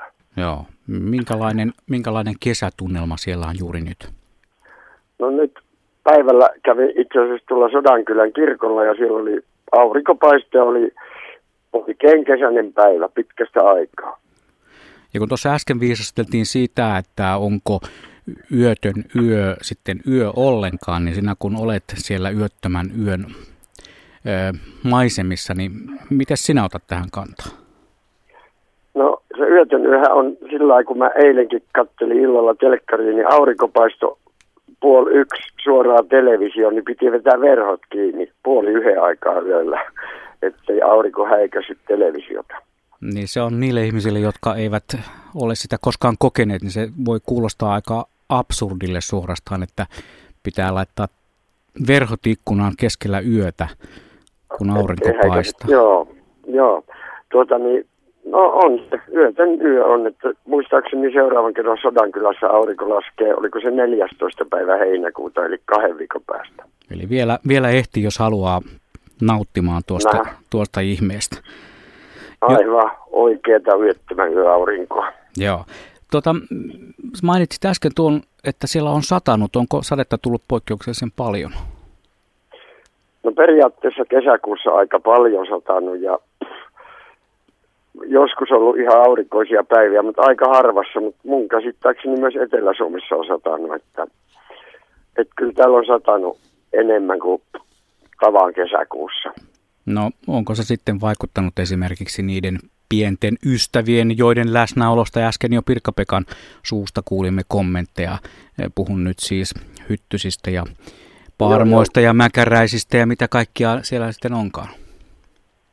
No kyllä niitä on ihan riittävästi, että niin kuin aina sanoo, että miljardi per nenä noita hyttysiä on pahimmoissa paikoissa. Niin kun menet tuonne joen rantaan, jossa on lepikkoa ja muuta, niin niitä riittää. Um, uskallatko sanoa, onko enemmän kuin normaalisti? No, tämä on seitsemästoista kesä, kun mä asun täällä Lapissa, niin tota, pff, on niitä joskus ollut valtavasti enemmän, mutta nyt on, miten mä sanoisin, normaalisti. Normaalin paljon, miljardi per nenä. Niin, suunnilleen. Suunnilleen, noin, noin niin kuin joo, joo, joo. karkealla laskennalla. Miten sitten, Pekka, kun siellä pohjoiseen liitetään usein, paitsi tuo yötön yö, niin siihen liitetään usein myös kalastus. Ja sehän on nimenomaan sitä, mitä kesällä sinne mennään tekemään. Miltäs näyttää tällä hetkellä se maailma? No, kaikki mun kaverit, jotka on käynyt eri puolilla Muttusjärvellä ja Inarijärvellä kalassa, niin, ja Kitisenjoella, joka menee tästä Luosto ohi, niin ne sanoo, että kalaa on tullut ihan hyvin. Ja tuota, niin täytyy niitä sitten uskoa. Minä kalastelen vähän, silloin tällöin kalastelen, mutta en niin paljon kuin innokkaimmat. Mutta kuitenkin aina silloin tällöin käyt kokeilemassa onneasi. Joo, joo. joo. Viime kesän mä sain isoimman taimeneen ikinä. Sekin tuli tuolta Muttusjärveltä jotakin kolme pilkku neljä kiloa sen, mutta tuota niin kuitenkin. Onhan se jo aika kookas kala sekin. On, kova veettävä veneeseen. Nimenomaan. No mitä Pekka odotat Luoston tunnelmiin seuraavaksi, kun nyt siirrymme kesäkuusta heinäkuuhun, niin miten maailma siellä muuttuu vai muuttuuko? No mulla on sellainen tapa sanoa, että niin kuin Lapin kesä on valmis vasta elokuussa, eli toisin sanoen sitten kaikki on kasvanut sinne, minne se kasvaa, ja, ja elokuussa kesä on valmis mun mielestä. No totta kai nyt aurinko paistaa ja onhan se kesä, mutta, mutta sitten valmis. Eli vielä on kesää jäljellä, niin kuin vanhassa laulussa on, sanotaan. On, on, on. Selvä, hei, kiitoksia pienestä raportista sieltä Luoston suunnalta kesätunnelmia. Kiitos. Kesätunnelmia no. saamme varmaan ympäri Suomea ja nyt otamme taas yhteyden tuonne Asikkalan puisille rattaille. Siellä ovat Pirkka-Pekka ja Asko. Joo, edellisestä puhelusta ehkä jäi parhaiten mieleen toi, että puoli yhden aikaa yöllä laitetaan verhoa eteen, jotta nähdään telkkaria. Vai mitä? Joo, no semmoista se on. Semmoista se on pohjoisessa. Ja se on ihan, ihan normaalia. Mutta onhan se noin isossa kuvassa, niin kuin sanotaan, niin onhan se hauskaa. Erkki Norel, yötön yö. Onko se yö vai jotain muuta? Se on päivän paistetta. Alusta loppuun ja niin kauan kuin melkein, sitä kestää. Melkein voi sanoa, että se on. Se ei kyllä tota... Silloin pystytään lukemaan sanomalehteä. Koska sä koit sen ensimmäisen kerran? Vuonna viisikymmentäyhdeksän. Miten sä muistat sen niin hyvin? No sen takia, että se oli mun ensimmäinen Lapin retkeni ja se, silloin kierrettiin koko tämä pohjoiskalotti sieltä ja antiin Näätämöjoelle kalaa ja, ja silloin mä päätin, että tänne mä tuun uudelleen ja monta kertaa. Ja niin on tapahtunut. Ja näin on kyllä onneksi ku... tapahtunut. Niin, sä oot Helsingistä kotoisin. Oliko se sulle kokemus?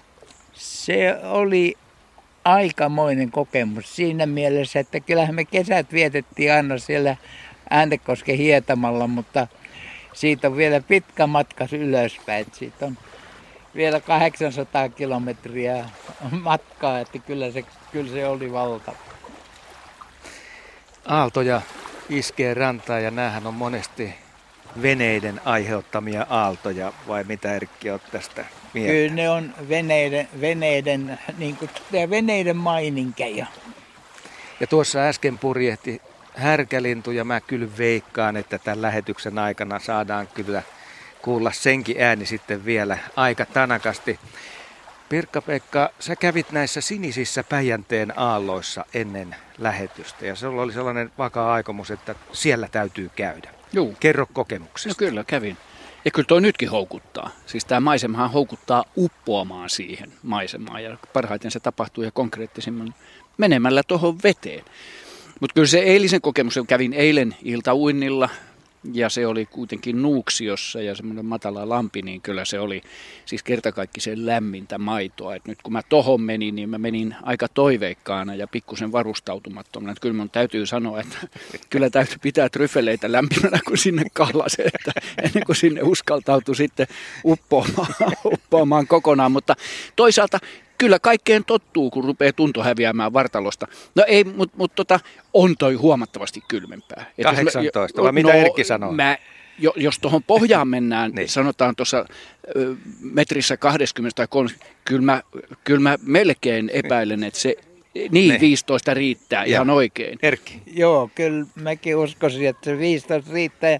Kun menee tarpeeksi syvälle, niin löytyy se neljä astettakin siellä. joo, joo, joo. Mutta sitten taas toisaalta, kun ö, poikkeaa pikkusin siltä omalta kahluujäljeltä ja käy kellumaan niin kuin siihen pintaan ja ui siitä eteenpäin, niin se on lämpimämpää. Se on huomattavasti lämpimämpää. Semmoista viidestä kymmeneen senttiin se pintakerros, niin kyllä siinä kelpaa jo niin kuin kelluskella. Etkö, niin.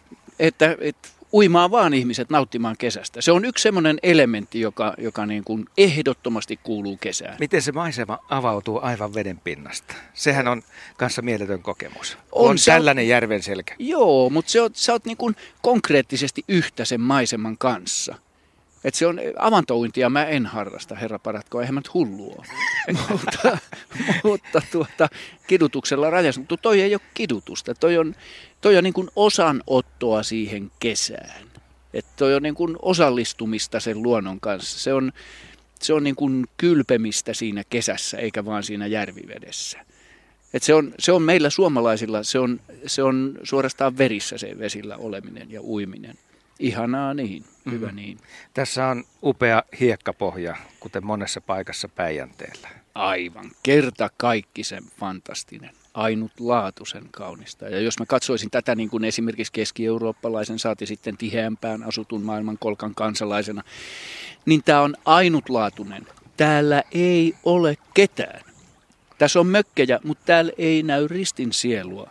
Ja se on sellainen, sellainen elementti, joka monelle me unohdetaan. Me pidetään sitä itsestäänselvyytenä Suomessa. Niin, niin, no joo, nyt tässä ruvetaan laskea, kuinka monta ihmistä tässä on nyt tässä, tässä paikalla ja äänitarkkailijat tuolla autolla, mutta älkää viitsikö olla haljuja. Seitsemän ihmistä.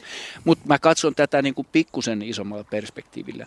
Nyt esimerkiksi, jos katsotaan tätä laajaa järvimaisemaa, niin tällä hetkellä ei yhtä ainutta venettä. Ei, ei, ei mitään näkyvissä. Purjevene hei tuolla. Aha, Pulkkilaharju. Älä nyt rupea laskemaan taas sitten. Mutta mut, joo, niin onkin tuolla ihan horisontissa.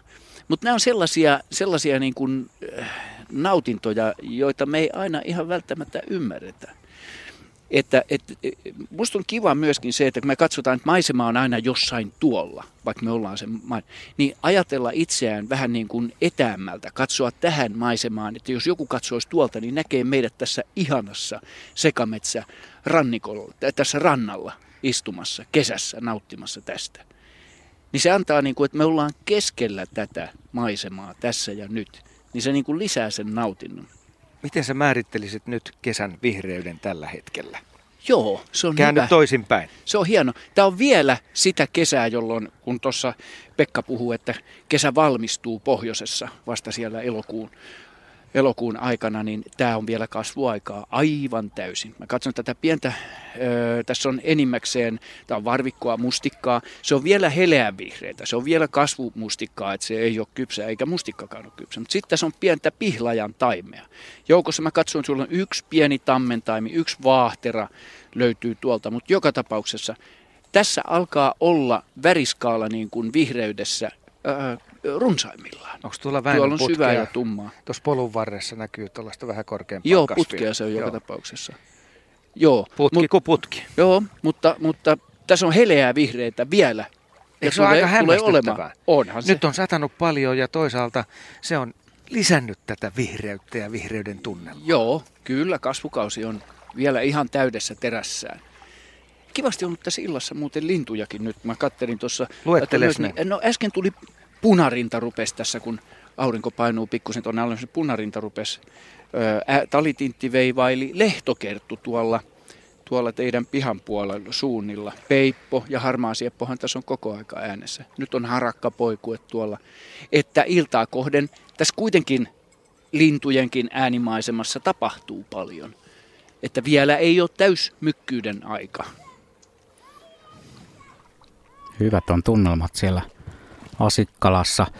Ja tähän lähetykseen voi osallistua soittamalla nolla kaksi nolla kolme yksi seitsemän kuusi nolla nolla on ne maagiset luontonumerot ja myös radio piste suomi piste yle piste fi osoitteeseen voi laittaa tarinoita sähköpostitse. Tuossa on muutama hieno story vielä luettavana, mutta meillä on myös äh, Maiju puhelimessa juuri tällä hetkellä.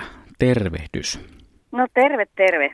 Tämä kesä on semmoista aikaa, että moni valokuvausta varsinkin harrastava henkilö menee sellaisiin kojuihin ja niistä kojuista sitten katsellaan niitä Suomen luonnon isoja petoja, muun muassa karhuja, mutta mites sulle on päässyt käymään? No joo, tässä tuota, minäkin haastelen tässä Tervon puolella ollaan. Pohjois-Savossa niin ilta-aurinko paistaa tuossa, mutta t- en tiedä, onko tämä aina niin ihanaa, kun paarmat on tosi, tosi vihaisena ja äkäisenä tässä. Että ne on kivojahan ne on paarmat. Välillä joskus vähän nipistää, mutta... Oi, himputti. niin, niin, niin tota, joo, sillä, tässä on, tästä on pari viikkoa aikaa ja minä läksin koirien kanssa, kun on, koirathan on pidettävä kovasti kiinni. Kun meilläkin on tässä rantasipi ja sillä on kolme poikaa ollut ja ka- kaiken näköistä pientä lintua, niin aina laitan koirat kiinni, kun lähden iltakävelle. Tässä on tuota mökkitietä pitkälti toista kilometriä, eikä ole oikein kyllä asutusta sitten tässä. Että ollaan niin kuin herran kukkarossa niin kuin mm. todella hienosti. Ja se oli siis kuudestoista kuudetta kuusitoista mieleen painuva ilta. Puoli yhdeksän aikaan tuota... Laitoin ne koirat vyölle kiinni ja otin kävelysaavat mukaan ja sitten pieni piipahus, tuossa sanotaan semmoinen puoli kilometriä eteenpäin ja sitten puoli kilometriä takaisin on se iltalenkki. Jotta siinä sitten on semmoinen metsäautotie risteys ja kuuluu semmoista mukavaa rutiinaa sieltä metsästä. Ja tässä liikkuu tosi paljon hirviä ja mä ajattelin, että oo. Siis hirvi on niin vaikea havaittava, että minä haluan nähdä sen ja lähdin sen rutiinan perään. Siis se oikein kunnolla niin kuin kuuluu semmoista risujen katkeilua ja semmoista, niin kuin, että isompi olento on siellä menossa. Ja lähdin sitä mehtäautotietä sitten semmoisen kymmenen kaksikymmentä metriä sinne vähän syvemmälle metsään. Ja, ja niin kuin kattelin vähän korkeammalle, että en osannut katsoa sinne matalemmalle, kun mä ajattelin, että onko siellä nyt sarvet tai semmoiset näkyvissä. Niin ei. Siinä oli kaksikymmentä, noin kaksikymmentä metrin päässä niin karhu. Ja tota, minä olen aina toivonut, että voi kun näkisi karhun. Ja olen lukenut tosi paljon meidän metsän kuninkaasta. Ja, ja ajatellut, meillä syksyllä oli tuossa semmoisen parin saan metrin päässä niin semmoisia jätöksiä, joissa oli puolukkaa seassa, mutta... M- Ei uskottu, että se on tuo supi, supikoira, koska sillä on samantyyppisiä jätöksiä. Et ei, ei karhu täällä meillä päin, koska se on, se on kuitenkin aika harvinaista. Ja tota, siis se romanttisuus, tässä on niinku kaksijakoinen, että ensin niinku toivoo ja odottaa, että voi kun näkisi. Mutta se on se tilanne siinä, niin ei se olekaan sitten niin romanttinen. Toivotko, että et näkisi sitä? Joo, kyllä. Et se, siis, sitä ei kestänyt sitä tilannetta kuin muutama sekunti ehkä. Mm. Ja aivan ensimmäisenä mulla niinku pätkähti takaraivoa, että tuota, tai selkäytimeen, mihinkä se nyt pätkähtää, että koirat, että onko ne signaali tälle. Ja kaikki ne opetukset siitä, että kävele peräänny rauhallisesti ja juttele rauhallisesti, niin kaikki ne unohtu. Kaikki. Siis ja mitä sä ihan... teit?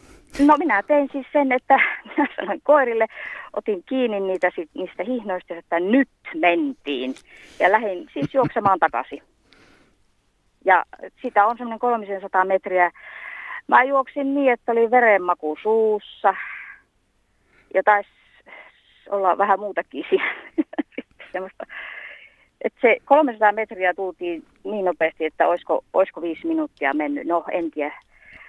Mutta joka tapauksessa niin, ei, siis, en mä tiedä, mä oon vieläkin sillä, että voiko, voiko olla niin, että tämmöinen jotain niin kovasti odottaa. Sitten kun se on siinä, niin kaikki unohtuu, hienot opit, kaikki. Mm-hmm. Että tota, siinä niin kuin kokemuksena semmoinen, se on niin kuin veret seisauttava kerta kaikkiaan. Että ihmisellä on se, niin kuin tässäkin ohjelmassa on hienosti kuvailtu ja kerrottu kaikkia kokemuksia. Ja esimerkiksi tällä hetkelläkin, kun katsoo tuota kimaltelevaa järven selkää tuolla, niin paitsi nämä häiritsevät itikat ja paarmat tässä, mutta niin tuota,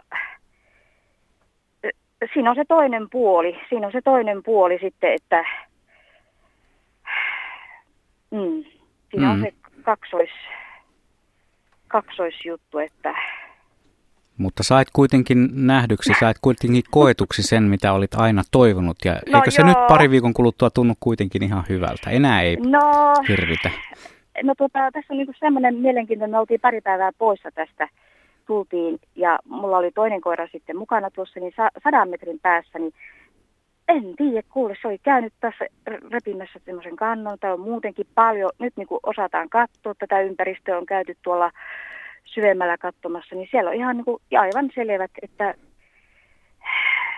että puoliso sanoo, että se voi olla tämmöinen näitä nuorempia karhuja, jotka hakee niin kuin helppoa ruokaa tähän aikaan vuodesta ja kannut ja tämmöiset, mitä on, niin toukat ja tämmöiset, että ja sitten kun ei ole muuta asutusta.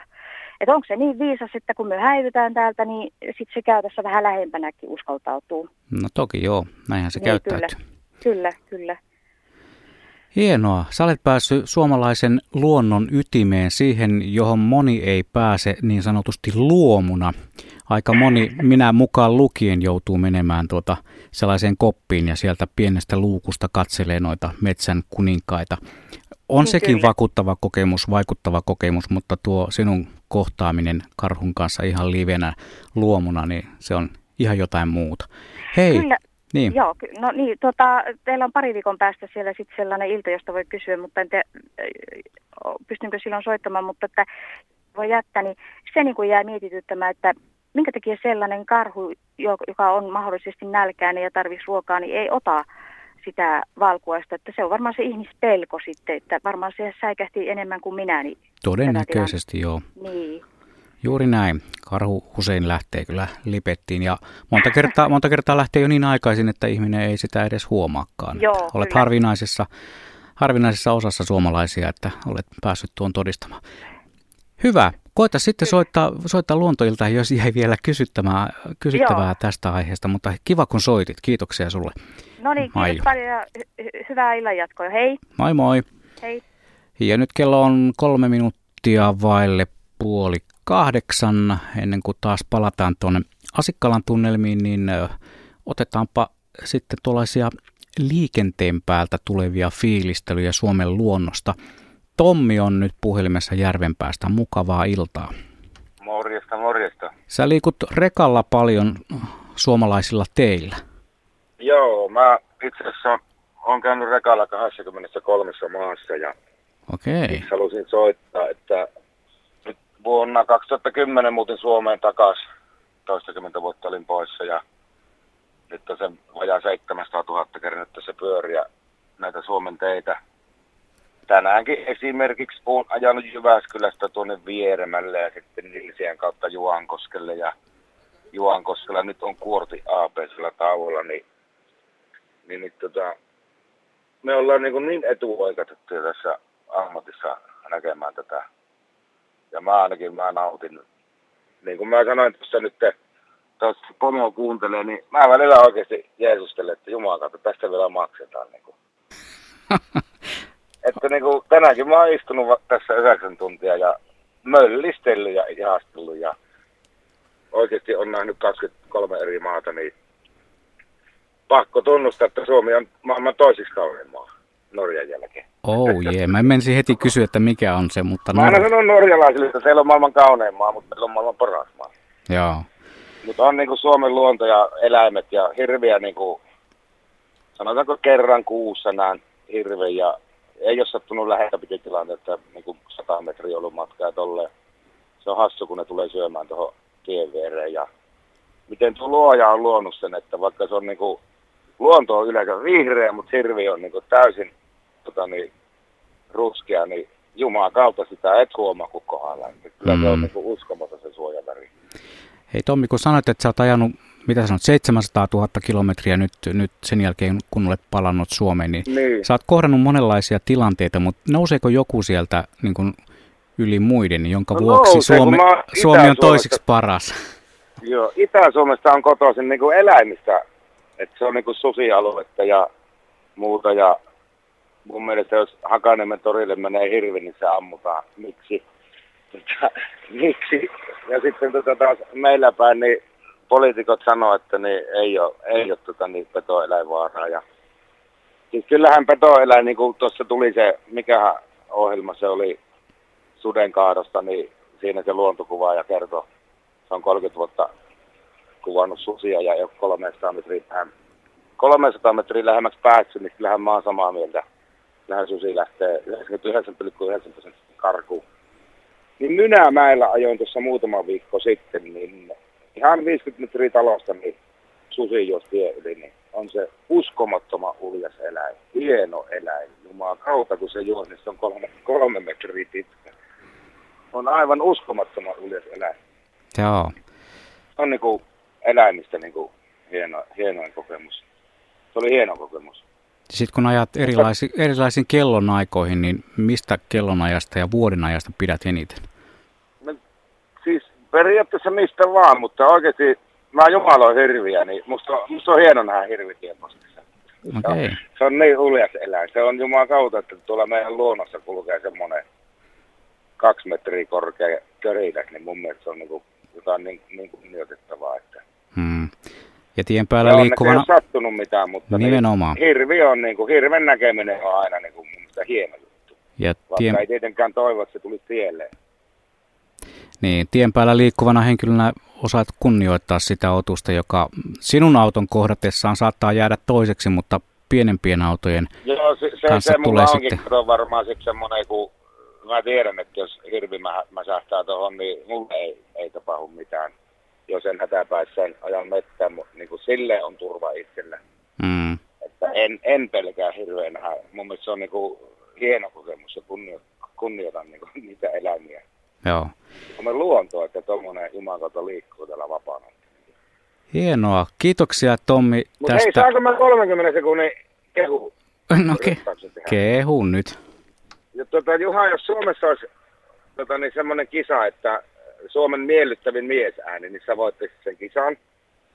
Ja Oho. sitten, tota, sitten tota, niin Pirkka-Pekalle, niin äiti on tuolta Juoksingista kotoisin, niin ollaan Aavasaksa Jyrkänteltä oltu pikkupoikana aika paljon niitä kiviä heittelemässä, kun äidin serkku piti sitä Aavasaksan kahvio kasarilla, niin P P P varmaan tietää ne. Ja en mä niinku P P P, niin se on mulle maanpäällinen jumala, niin kuin näyttelijänä, komikkona, radiotoimittajana, ohjaajana, mitä onkaan. Niin, että aivan uskomaton henkilö. Teitä, teitä on niin kuin, niin kuin todella miellyttävää kuunnella täällä, jos kun liikkuu. Niin. Kun tuo Yle Suomi niin kuin kuuluu vielä joka paikassa, ei tarvitse niin kuin mm. kuunnella mitään rätinöitä. Hei, kiitoksia että, niin kuin, Tommi näistä ei, sanoista. Joo, toivottavasti ei lopu nämä ohjelmat. Ei nää lopu. Hyvä. Me maksetaan katsoa Yle-veroa, että saadaan. Nimenomaan. Yes. Selvä. Kiitoksia sulle. No niin, kiitos samoin. Moi moi. moi. Ja turvallisia kilometrejä Tomille ja kaikille muillekin tien päällä liikkuville. Radiossa tämä ei näy, mutta taisin ehkä aavistuksen verran vetää punaista väriä naamaan. Eikä se joudu pelkästään tästä studiotilan huonosta ilmastoinnista. Minkälaisissa tunnelmissa siellä Asikkalassa nyt juuri tällä hetkellä ollaan? Ilta etenee, mutta kun elämme tätä hetkeä, niin eihän se pimeene lainkaan vielä. Onko uusia tunnelmia? Joo, tunnelmia on niitä hetken kuluttua. Pirkka-Pekka, siellä on saunan savut ilmatilassa ja näistähän sä puhuit meidän ennakkomainoksessa. Että joo. Ne on aitoja tuoksuja, mitä tulee. No joo, nyt jos katsotaan tätä yleismaisemaa, niin tästä, tästä on kaikki semmoinen ilman kosteus, vaikka se on korkea, se on seitsemänkymmentä nyt, niin tämä on kirkas tämä maisema. Aurinko laskee, mutta se valo laskee kirkkaana, eikä semmoisena pehmeänä. Ja toi, toi silhuettimainen toi savu, savu, joka tuolta saunan lämmityksestä nousee, se sepelkyyhkylen siitä ohi, niin se nousee tuonne niemelle tuon aurinkoisen kaislikon yläpuolelle. Niin se tulee niin kauan, toi on niin kesä. Toi on niin kesä. Ja kohta kun se tuoksu sieltä leviää tänne päin, toi savun tuoksu, niin tämän kesäisemmäksi ilta ei voi tulla. Mun on pakko kiittää Tommia hienoista havainnoista, paitsi kauniista sanoista. Mutta Aavasaksa, hyvät ihmiset Suomessa, jo, jo, kaikki te, jotka ette ole käyneet Aavasaksalla, niin menkää nyt ihmeessä käymään. Te ette kadu sitä kokemusta. Suomessa on paljon semmoisia näkemisen arvoisia kolkkia, mutta kyllä Aavasaksaan liittyy jotain ihan, se todella on aava. Saksasta mä en ole niin varma, mutta, mutta aavaa siinä on ja se, se, se aukeaa vaan se maisema siitä sinne alas Jokilaakson suuntaan. Se aukeaa semmoisena, että sitä ei pysty taas sanoin kuvailemaan. Mutta Tommilla oli hieno tulokulma tähän. tähän niin kuin elämään. Et me harvoin tullaan ajatelleeksi, jos ihminen ajaa autoa ja noin paljon, niin se on tekemisissä urbaanin maailman kanssa, joka on mahdollisimman kaukana luonnosta. Mutta on hyvä osoitus siitä, että se luonto on joka puolella. Kysymys on siitä, miten sä sen näet ja miten sä sen koet. Ja jos sä ajat rekkaa tai kuorma-autoa, sä ajat sellaisina vuor- vuorokauden aikoina, jolloin luonto antaa enemmän kuin esimerkiksi päivällä. Mutta joka tapauksessa nämä tiet, ei ne ole tehty mihinkään, mihinkään niin kuin ilmaan tai maailmasta tai luonnosta erillään. Useimmiten ne halkoo maisemaa ja luontoa. Ja, ja, ja jos sä osaat oikein tarkkailla ja sulla on asenne oikein, sä kuulet ja näet sitä tapahtumaa joka puolella. Ja toi suhtautuminen, miten, mä olen aivan samalla tavalla hirvestä miettinyt, että miten komeen hiljainen, iso, nisäkäs meillä Suomen luonnossa sulautuu sinne niin nätisti, että me tuskin kuullaan ja nähdään sitä. Paitsi kun me joudutaan ihan lähelle ja se rymistelee pois, mutta silloinkin se menee nätisti. Se on, se on jotain aivan liikuttavan upeata. Ja vielä, jos mä tämän luennon lopetan tähän, että tuossa oli myöskin toi sitten noi, puhuttiin tuosta toi karhun kohtaaminen ja ihminen ja tuossa ja tuossa suurpedot, niin kuin Tommikin ton suden näkee. Si- siinä on jotain maagista ja lumoavaa. Ja kuinka usein me ajatellaan, että et, mä en ole ihan varma. Suden mä olen nähnyt kasvokkain luonnossa ja hyvin läheltä. Eikä pelottanut yhtään, mikä on yllätys. Karhua mä en ole kohdannut, mä en oikein ole varma, haluaisinko mä kohdata karhun. Mutta pitää kuitenkin muistaa yksi asia, että mikä se dilemma on, että, että susi, suden ja karhun luontaiseen ravintovalikoimaan ihminen ei millään tavalla kuulu, koska muuten ihmistä syötäisi, jos ei päivittäin, niin kuukausittain. Eli että, että se pelko ja kunnioitus, mikä näitä suurpetoja kohtaan ihmisellä on, ylittää kaiken niin kuin sen todellisen mittasuhteen. Jos meidän jotain kannattaisi pelätä, ne on punkit. Että, että, että, että joku suhteellisuus näihin asioihin, että, että jos puhutaan suur, suurpeto, jos ei vihasta, niin pelosta. Kunnioitus on hieno asia, mutta tota, kuitenkin pitää muistaa, että kyllä, kyllä ne pahimmat ihmisen kannalta, vaarallisimmat, löytyy tuosta ihan lähipitkästä heinikosta ja sitä on paljon ja se on lisääntymään päin niin kuin punkit. Tota, tämä vaan niin kuin pienenä muistutuksena siitä, että miten hieno oli Tommin suhtautuminen tähän luontoon. Mutta sä edelleen odottelet sitä henkilökohtaista karhuhavaintoa. No tota... Vai miten, mitä sä siitä joo, ajattelet? Jos mä pystyisin Tommin kanssa autossa sen tekemään sitä havainnon, niin mä voisin sen uskoa. No joo, ei, se tulee, jos se tulee. Mutta kyllä mä kuitenkin, kun mä lenkille lähden metsiä, metsään, niin kyllä mä jonkunlaista helisevää avainta pidän mukana, niin että mä tuu yllättäneeksi karhua. Joo. Erkki Norel, onko sulla mitään suurpetohavaintoja? No jos mulla aattelet... on kyllä susi, susi on kyllä tullut nähtyä ja... Ja tota, jopa kolme, kolme kappaletta yhdellä kertaa. Missä se tapahtuu? Se tapahtui täällä Asikkalassa. Eli no niin. Tuossa noin jokseenkin tästä samassa suoraan paikassa. Tosta ne meni, jolkotteli menemään. Ja... Mutta tota, karhua en ole kyllä tavannut muuta kuin nähnyt jäljet. Tuoreet jäljet. Tuoreet jäljet ja tassujen jäljet, kun se on raapinut sieltä tällaista liukasta mäkeä ylös. Ja... Mutta tota, kyllä se seisautti. Totta kai. Niin pelkästään jälkien näkeminenkin. Siis se on kumma juttu, vaikka sanotaan, että kun ihminen ääntelee ja juttelee, niin karhu lähtee siitä ja se ei tule näkysälle. Mutta kun me nähtiin se, niin jop, siihen Mutta kyllä jysähti. Sullahan oli Nuorttijoella sellainen yllättävä no, tilanne. Oli, joo, ja nyt saat oli, kertoa sen. Ne oli kyllä aika hu- hurjia tarinoita siinä mielessä, että me oltiin Nuorttijoella kalalla ja sitten me lähdettiin sellaiselle Nuorttijoelta, niin uitiin tällaisen sen joen poikki ja tavarat matkassa. Ja meillä oli tarkoitus lähteä sellaisen Käreikälammelle kalalle. Ja niin me sitten sinne mentiin ja, ja siellä Käreikälammella kun me oltiin, niin me kuultiin vihellys. Ja mä ajattelin, että ei, ei voi olla totta. Sanon kaverille, että kuuleeko sä ton vihellyksen? Kuulen, sanoi se. Mä sanoin, että eiköhän nyt ole syytä meidän lähteä kalpimaan täältä pois. Ja niin me lähdettiin kalpimaan sieltä ja uitiin se joki ylitte ja, ja kalastettiin vielä siinä joessa ja mentiin illalla nukkumaan ja herättiin yöllä, kun joku nuuhki teltta. Mä ajattelin, no nyt se karhu on tullut. Se on tullut meidän perässä joka tapauksessa. Ja odotettiin vaan, että milloin se tassu tulee sieltä ja räpäsee sen teltan hajalle. Sitten mä sanoin, että mitäs jos mennään tuosta lävitse, että mennäänkö, mennäänkö luukon kanssa vai avataanko luukku? Ja mentiin siitä ja nähtiin, kun poro menee niin, että pitkin mäkeä sen kun ehti, koska meillä oli nämä eväät siellä. Niin se poro nuuski niitä eväitä ja me oltiin aivan varma, että karhu on seurannut meitä. Ja tällä vihellyksellä viittaat siihen karhun nuuhkaisuun. Nimenomaan siihen karhun nuuhkaisuun ja siihen niin, että jostain se ääni kuuluu. Kerron nyt vielä saman tien, vaikka kuinkakin lyhyesti, e, tota, niistä susien kohtaamisesta. No ne oli tässä näin, tässä, tässä niin kuin sanotaan tuolla noin saarten välissä, eli tämä Linkosaaren ja Mäntysaaren siitä, ne jolkotteli menemään ja ne hävisi tuonne. Minkälainen liike? Miltä tuntui? Ta- Helppo? No, mä olin täällä Aivaton. Rannassa, olin hiihtämässä tuossa noin ja kyllä mä pysähdyin. Ja katso, että kyllä ne menee tonne suuntaan ja minä seison tässä, että ei ne tule mua haistele. Mm.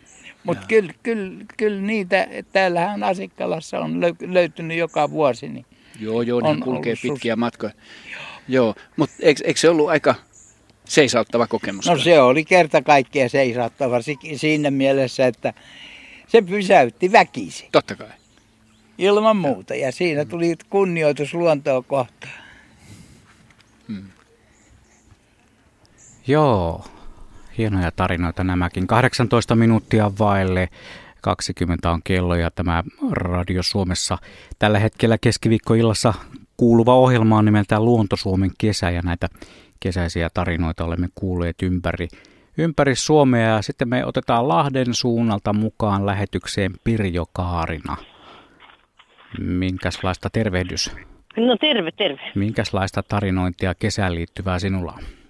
No me asutaan täällä eteläisessä Lahdessa, eli niin kuin he, entisen Hennelän varuskunnan eteläpuolella, tai se, aika lähellä varuskuntaa siinä eteläpuolella. Ja, ja tuota, me on asuttu tässä nyt viisitoista vuotta omakotitalossa, niin meillä ei ole ikipäivinä ollut niin paljon pölyttäjiä, niin paljon kimalaisia kuin meillä on. Meillä on angervoja, semmoisen patio vieressä on kolme sellaista iso angervopensasta.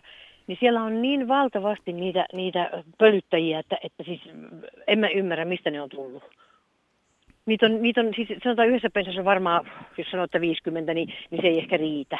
Mm-hmm. Niitä, on, niitä on niin valtavasti ja sitten on sitä, sitä semmoista, onko se nyt sitten kukkakärpäinen semmoinen, joka on niin kuin ampiaisen näköinen, mutta, mutta se paikalla, paikalla on, on ja, ja, ja, tuota, ja, ja lentelee, ei pistä eikä mitään. Joo, kukkakärpäsiä ne on. Joo. Siis niin valtavasti, että, että siis me, me on niinku ihmetelty ja se, ja se ääni, mikä sieltä kuuluu niistä, niistä kimalaisista ja niistä, kun ne on siellä, siellä angervoissa, niin, niin tota, se on jotain ihan uskomattomaa suusta. Onko se sinulle semmoinen kesän merkki?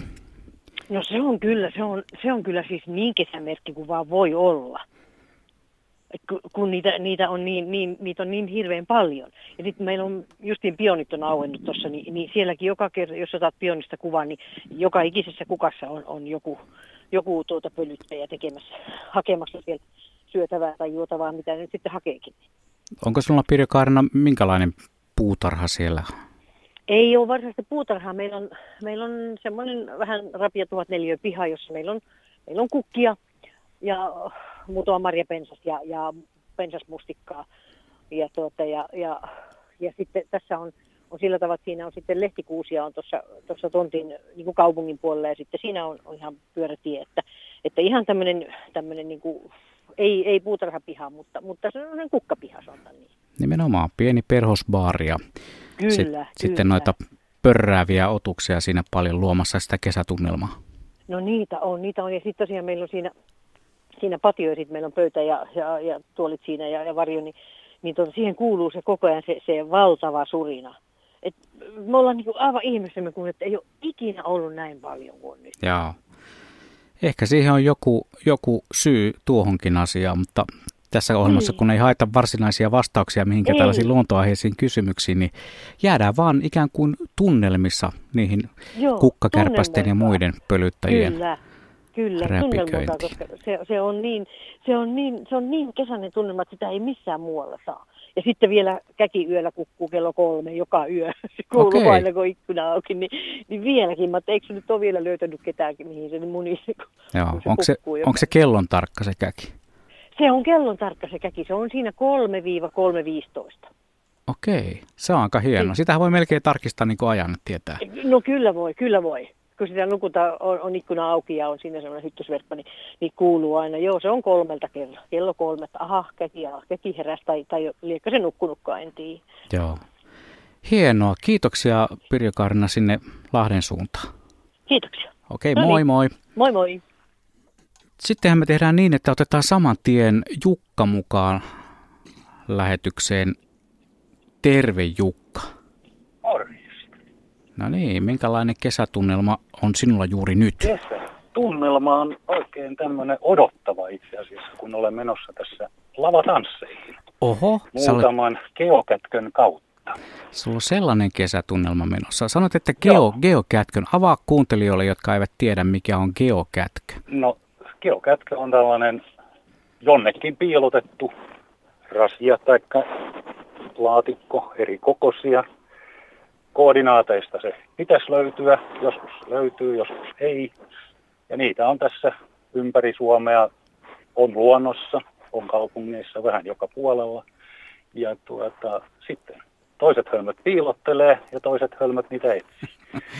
Ja tämä harrastus kyllä vie sitten joskus ihmeellisiin tilanteisiin ja paikkoihin. No mihin sä oot sun, sut vienyt?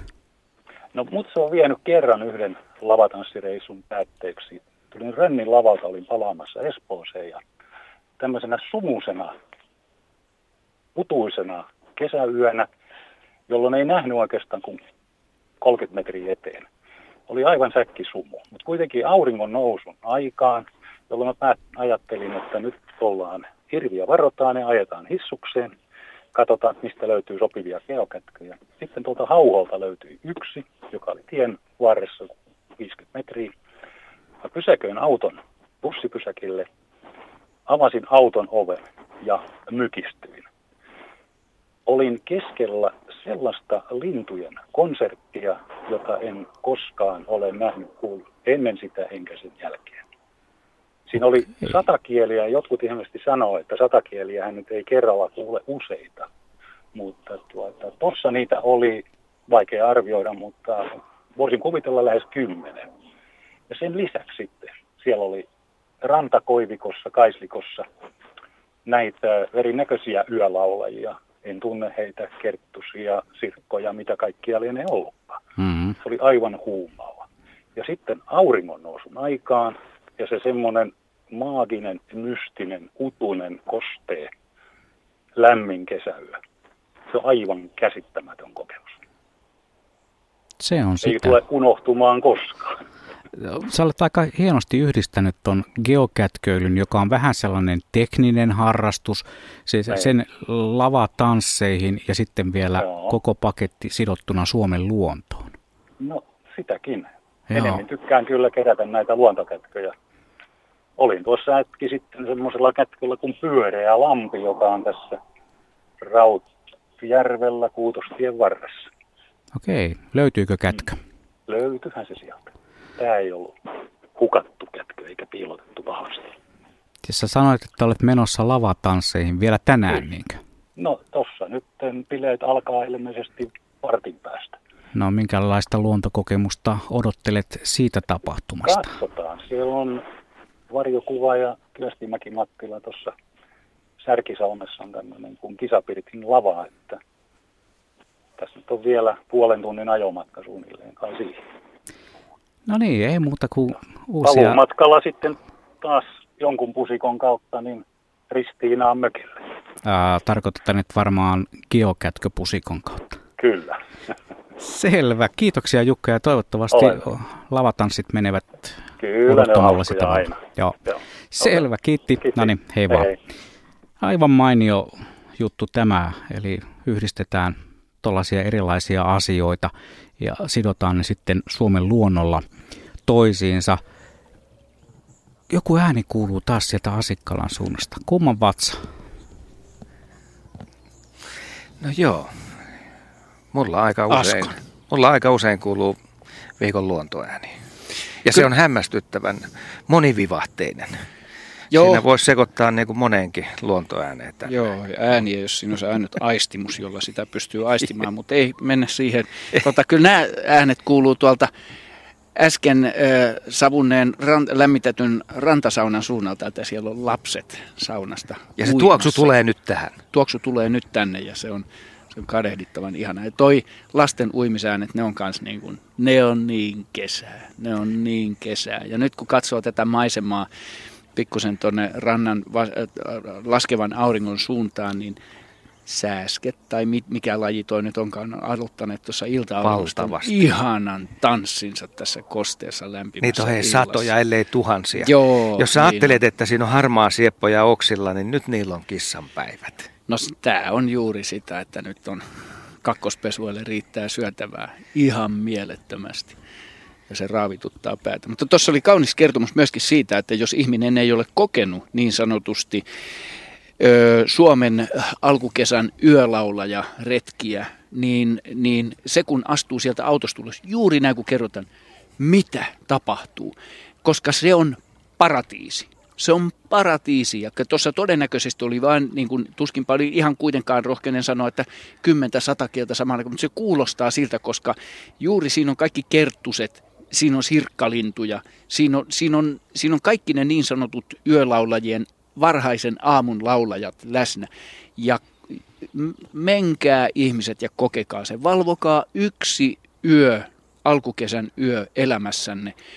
Huumaava, semmoisessa paikassa, missä on niin sanottua vyöhykevaihtelua, että jos siinä on virtaava vesi tai joku ranta, missä on heinikkoa, missä on peltoa, missä on pensasvyöhykettä, missä alkaa kasvillisuus vaihtua, niin se kokemus ei unohdu ikinä. Että se on niin täynnä sitä pursuavaa, ihanaa elämän riemua. Et mä muistan yhden, yhden tota, marokkolaisen kaverin, joka kahdeksankymmentäluvulla muutti Suomeen, asu Suomessa, Suomen kansalainen, niin silloin sanoi, että te ette tajua, minkälaisessa paratiisissa te elätte. Et teillä on täällä semmoinen käsitys, että paratiisi on jossain siellä Afrikassa tai Etelässä. Sanoi, että kyllä se on täällä. Ja juuri tämä alkukesän runsas vihreys, tämä on niin vihreä, että sellaista viidakkoa löydy, semmoista laulavaa, pursuavaa, tuoksuvaa viidakkoa kuin mitä Suomessa on. Eli että toi, mä pystyn samaistumaan juuri tuohon, koska se yllättää useinkin ton vastaavan kokeneen, että se tuntuu aina yhtä ihanalta. Saati sitten noin, että se tulee niin kuin suoraan vyöryy, vyöryy puhtaana kokemuksena niin kuin ensimmäistä kertaa, niin se ei taatusti unohdu koskaan. Onko sulla sellainen havainto, että kimalaisia olisi ollut nyt tavallista enemmän? Ei, mulla ei ole sellaista havaintoa. Samoin kuin, okei, mutta siis mulla ei ole. Mä en ole niin paljon. Mitäs Miia sanoo? Mitä Miia sanoo? Onko kimalaisia? Joo, on. Kimalaisia on minusta ollut huomattavasti enemmän nyt. Ja meillä aina keväällä tahtoo tulla sisälle, että niillä todennäköisesti on pesä jossain siellä talon, talon vintillä. Ja, ja tuota niin, mä aina vien ne nätisti ulos. Ja niitä oli todella paljon. Ja ne oli hyvin pulskeja ja niitä oli pihallakin. Ja sitten juhannuksena meillä oli kiva, kun meillä oli laitettu sitten, että me syötiin ulkona, niin meillä oli pöydällä semmoinen kukkamaljakko. Otettu ihan, ihan pihalta kukkia siihen. Ja jestas, mikä vilske siinä kävi. Ja sitten me vietiin tietysti pois se, kun ne oli koko ajan siinä ne mehiläiset. Niin tuota, niin, niin, siis kimalaiset. Kimalaiset siis. Niin, niin tuota ne... Ne kiersi ja kiersi, ne oli tottuneet tulee siihen pöydään, niin ne kierteli ympäriinsä vielä. Entäs sudenkorentoja? Nyt ei ole vielä korentokausi, ei ole vielä päässyt ei. Kesällä. Muutamia on näkynyt, mutta parhaat ajat on tulossa. Joo. Nyt otetaan yksi tarina tuolta sähköpostista. Tulee tällainen, tällainen kesäyötä sivuava story. Tässä kirjoitetaan näin. Laitetaan vaikka ruisrääkkä tonne taustalle, niin saadaan vähän efektiä mukaan. Meillä oli viime viikolla vieraana viisi- ja seitsemänvuotiaat lapsenlapset mökillä Immulanjärvellä Imatralla. Kerroin heille jutun siitä, miten olin kahden oman lapseni kanssa rullaluistellut mökiltämme neljän kilometrin päähän mökkitien kääntöpaikalle juhannusviikolla keskellä yötä, koska halusin, että lapset muistavat, että yöllä on kesällä juhannusviikolla yhtä valoisaa kuin päivällä. Viisivuotiaan Kertun mielestä se oli hieno juttu, ja vähän ajan päästä Kerttu ehdotti, että mennään me uimaan keskellä yötä. Sanoin, että sopii, kunhan vaan herätään. Aika helppo oli luvata. Kerttu sanoi illalla, että hän menee nyt nukkumaan, että jaksaa sitten yöllä lähteä uimaan. Kello kolme kolmekymmentä alkoi kuulua pientä hipsimistä ja Kerttu kuiskasi, isoäiti, mennään nyt uimaan. Niinpä me otettiin yöpuvut pois ja kylpytakki mukaan ja mentiin uimaan. Vesi oli viisitoista asteista, linnut lauloivat mahtavasti, käki kukkui ja oli valoisaa kuin päivällä. Sitten jatkettiin unia. Seuraavana päivänä huomasimme, että yöuintipäivä oli vuoden pisin päivä. Omat lapset muistavat kesäyön rullaluisteluretken ja Kerttu tulee varmasti aina muistamaan yöllisen uintiretken. Nämä ovat yhteisiä luontokokemuksia, joita voi antaa läheisilleen. Hienoa kesän jatkoa. Ja tämän viestin lähettäjä oli Raija Niemelä. Huikea tarina. Kerrassaan ihana. Ja just tämmöistä ennakkoluulotonta, että tehdään jotain, nautitaan kesästä niin, että ei olla koskaan ennen sitä tehty. Aika pienellä vaivalla saa sitten sellaisen jäljen muistiin, joka on siellä kymmeniä vuosia todennäköisesti. Joo, joo. Ja muistetaan semmoinen, että, että niin kuin tämmöinen kaunis ilta nyt, niin ei kaivata aina jonnekin muualle tästä lomalle tai seuraavaan viikonloppuun. Joka on hyvin tavallista. Joka on hyvin tavallista. Vaikka olisi nyt olisi töissä, nyt tulee ilta, pysähdytään, ollaan siinä illassa. Ollaan vaan keskellä sen kaiken kauneuden. Otetaan hetki sitä, haltuun. Että nähdään. Joo, just näin, just näin. Koska tämä antaa ihan mielettömästi koko ajan. Että uskaltaa olla hiljaa. Kyllä. Näin radio-ohjelman aikana sitä se ei ole se aivan mahdollista, kun täytyy välittää tätä tunnelmaa. Mutta, mutta joka tapauksessa...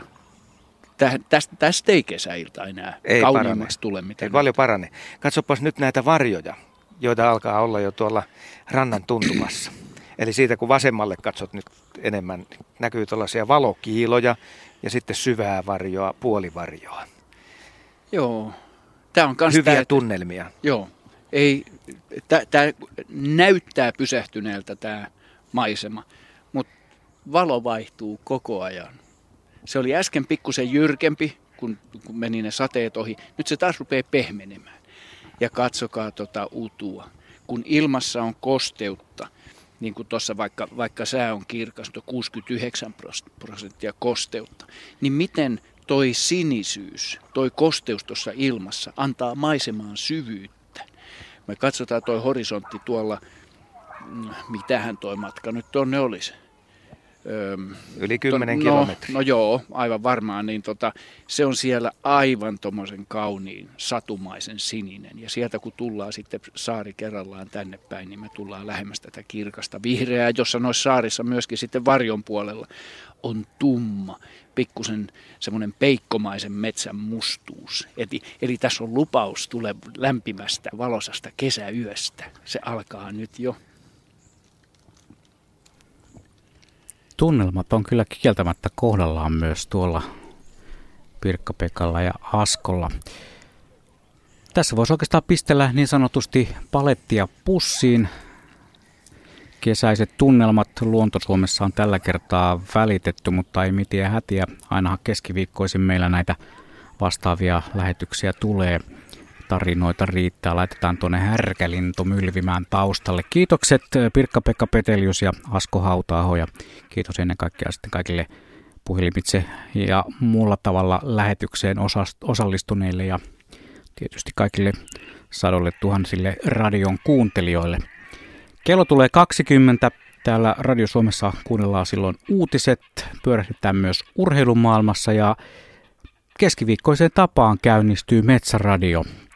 Metsäradiossa puhutaan muun muassa geenireservimetsästä ja piipahdamme myös Oulangan kansallispuistossa ja pääsemme kalareissulle. Sarjamme Peltsin kanssa kalassa jatkuu ja siellä on varmaan jotain jo vähän toimintaakin luvassa, mene tiedä. Mutta nyt kuunnellaan kello kaksikymmentä uutiset härkälinnun jälkeen ja sitten me ollaan taas ajan tasalla.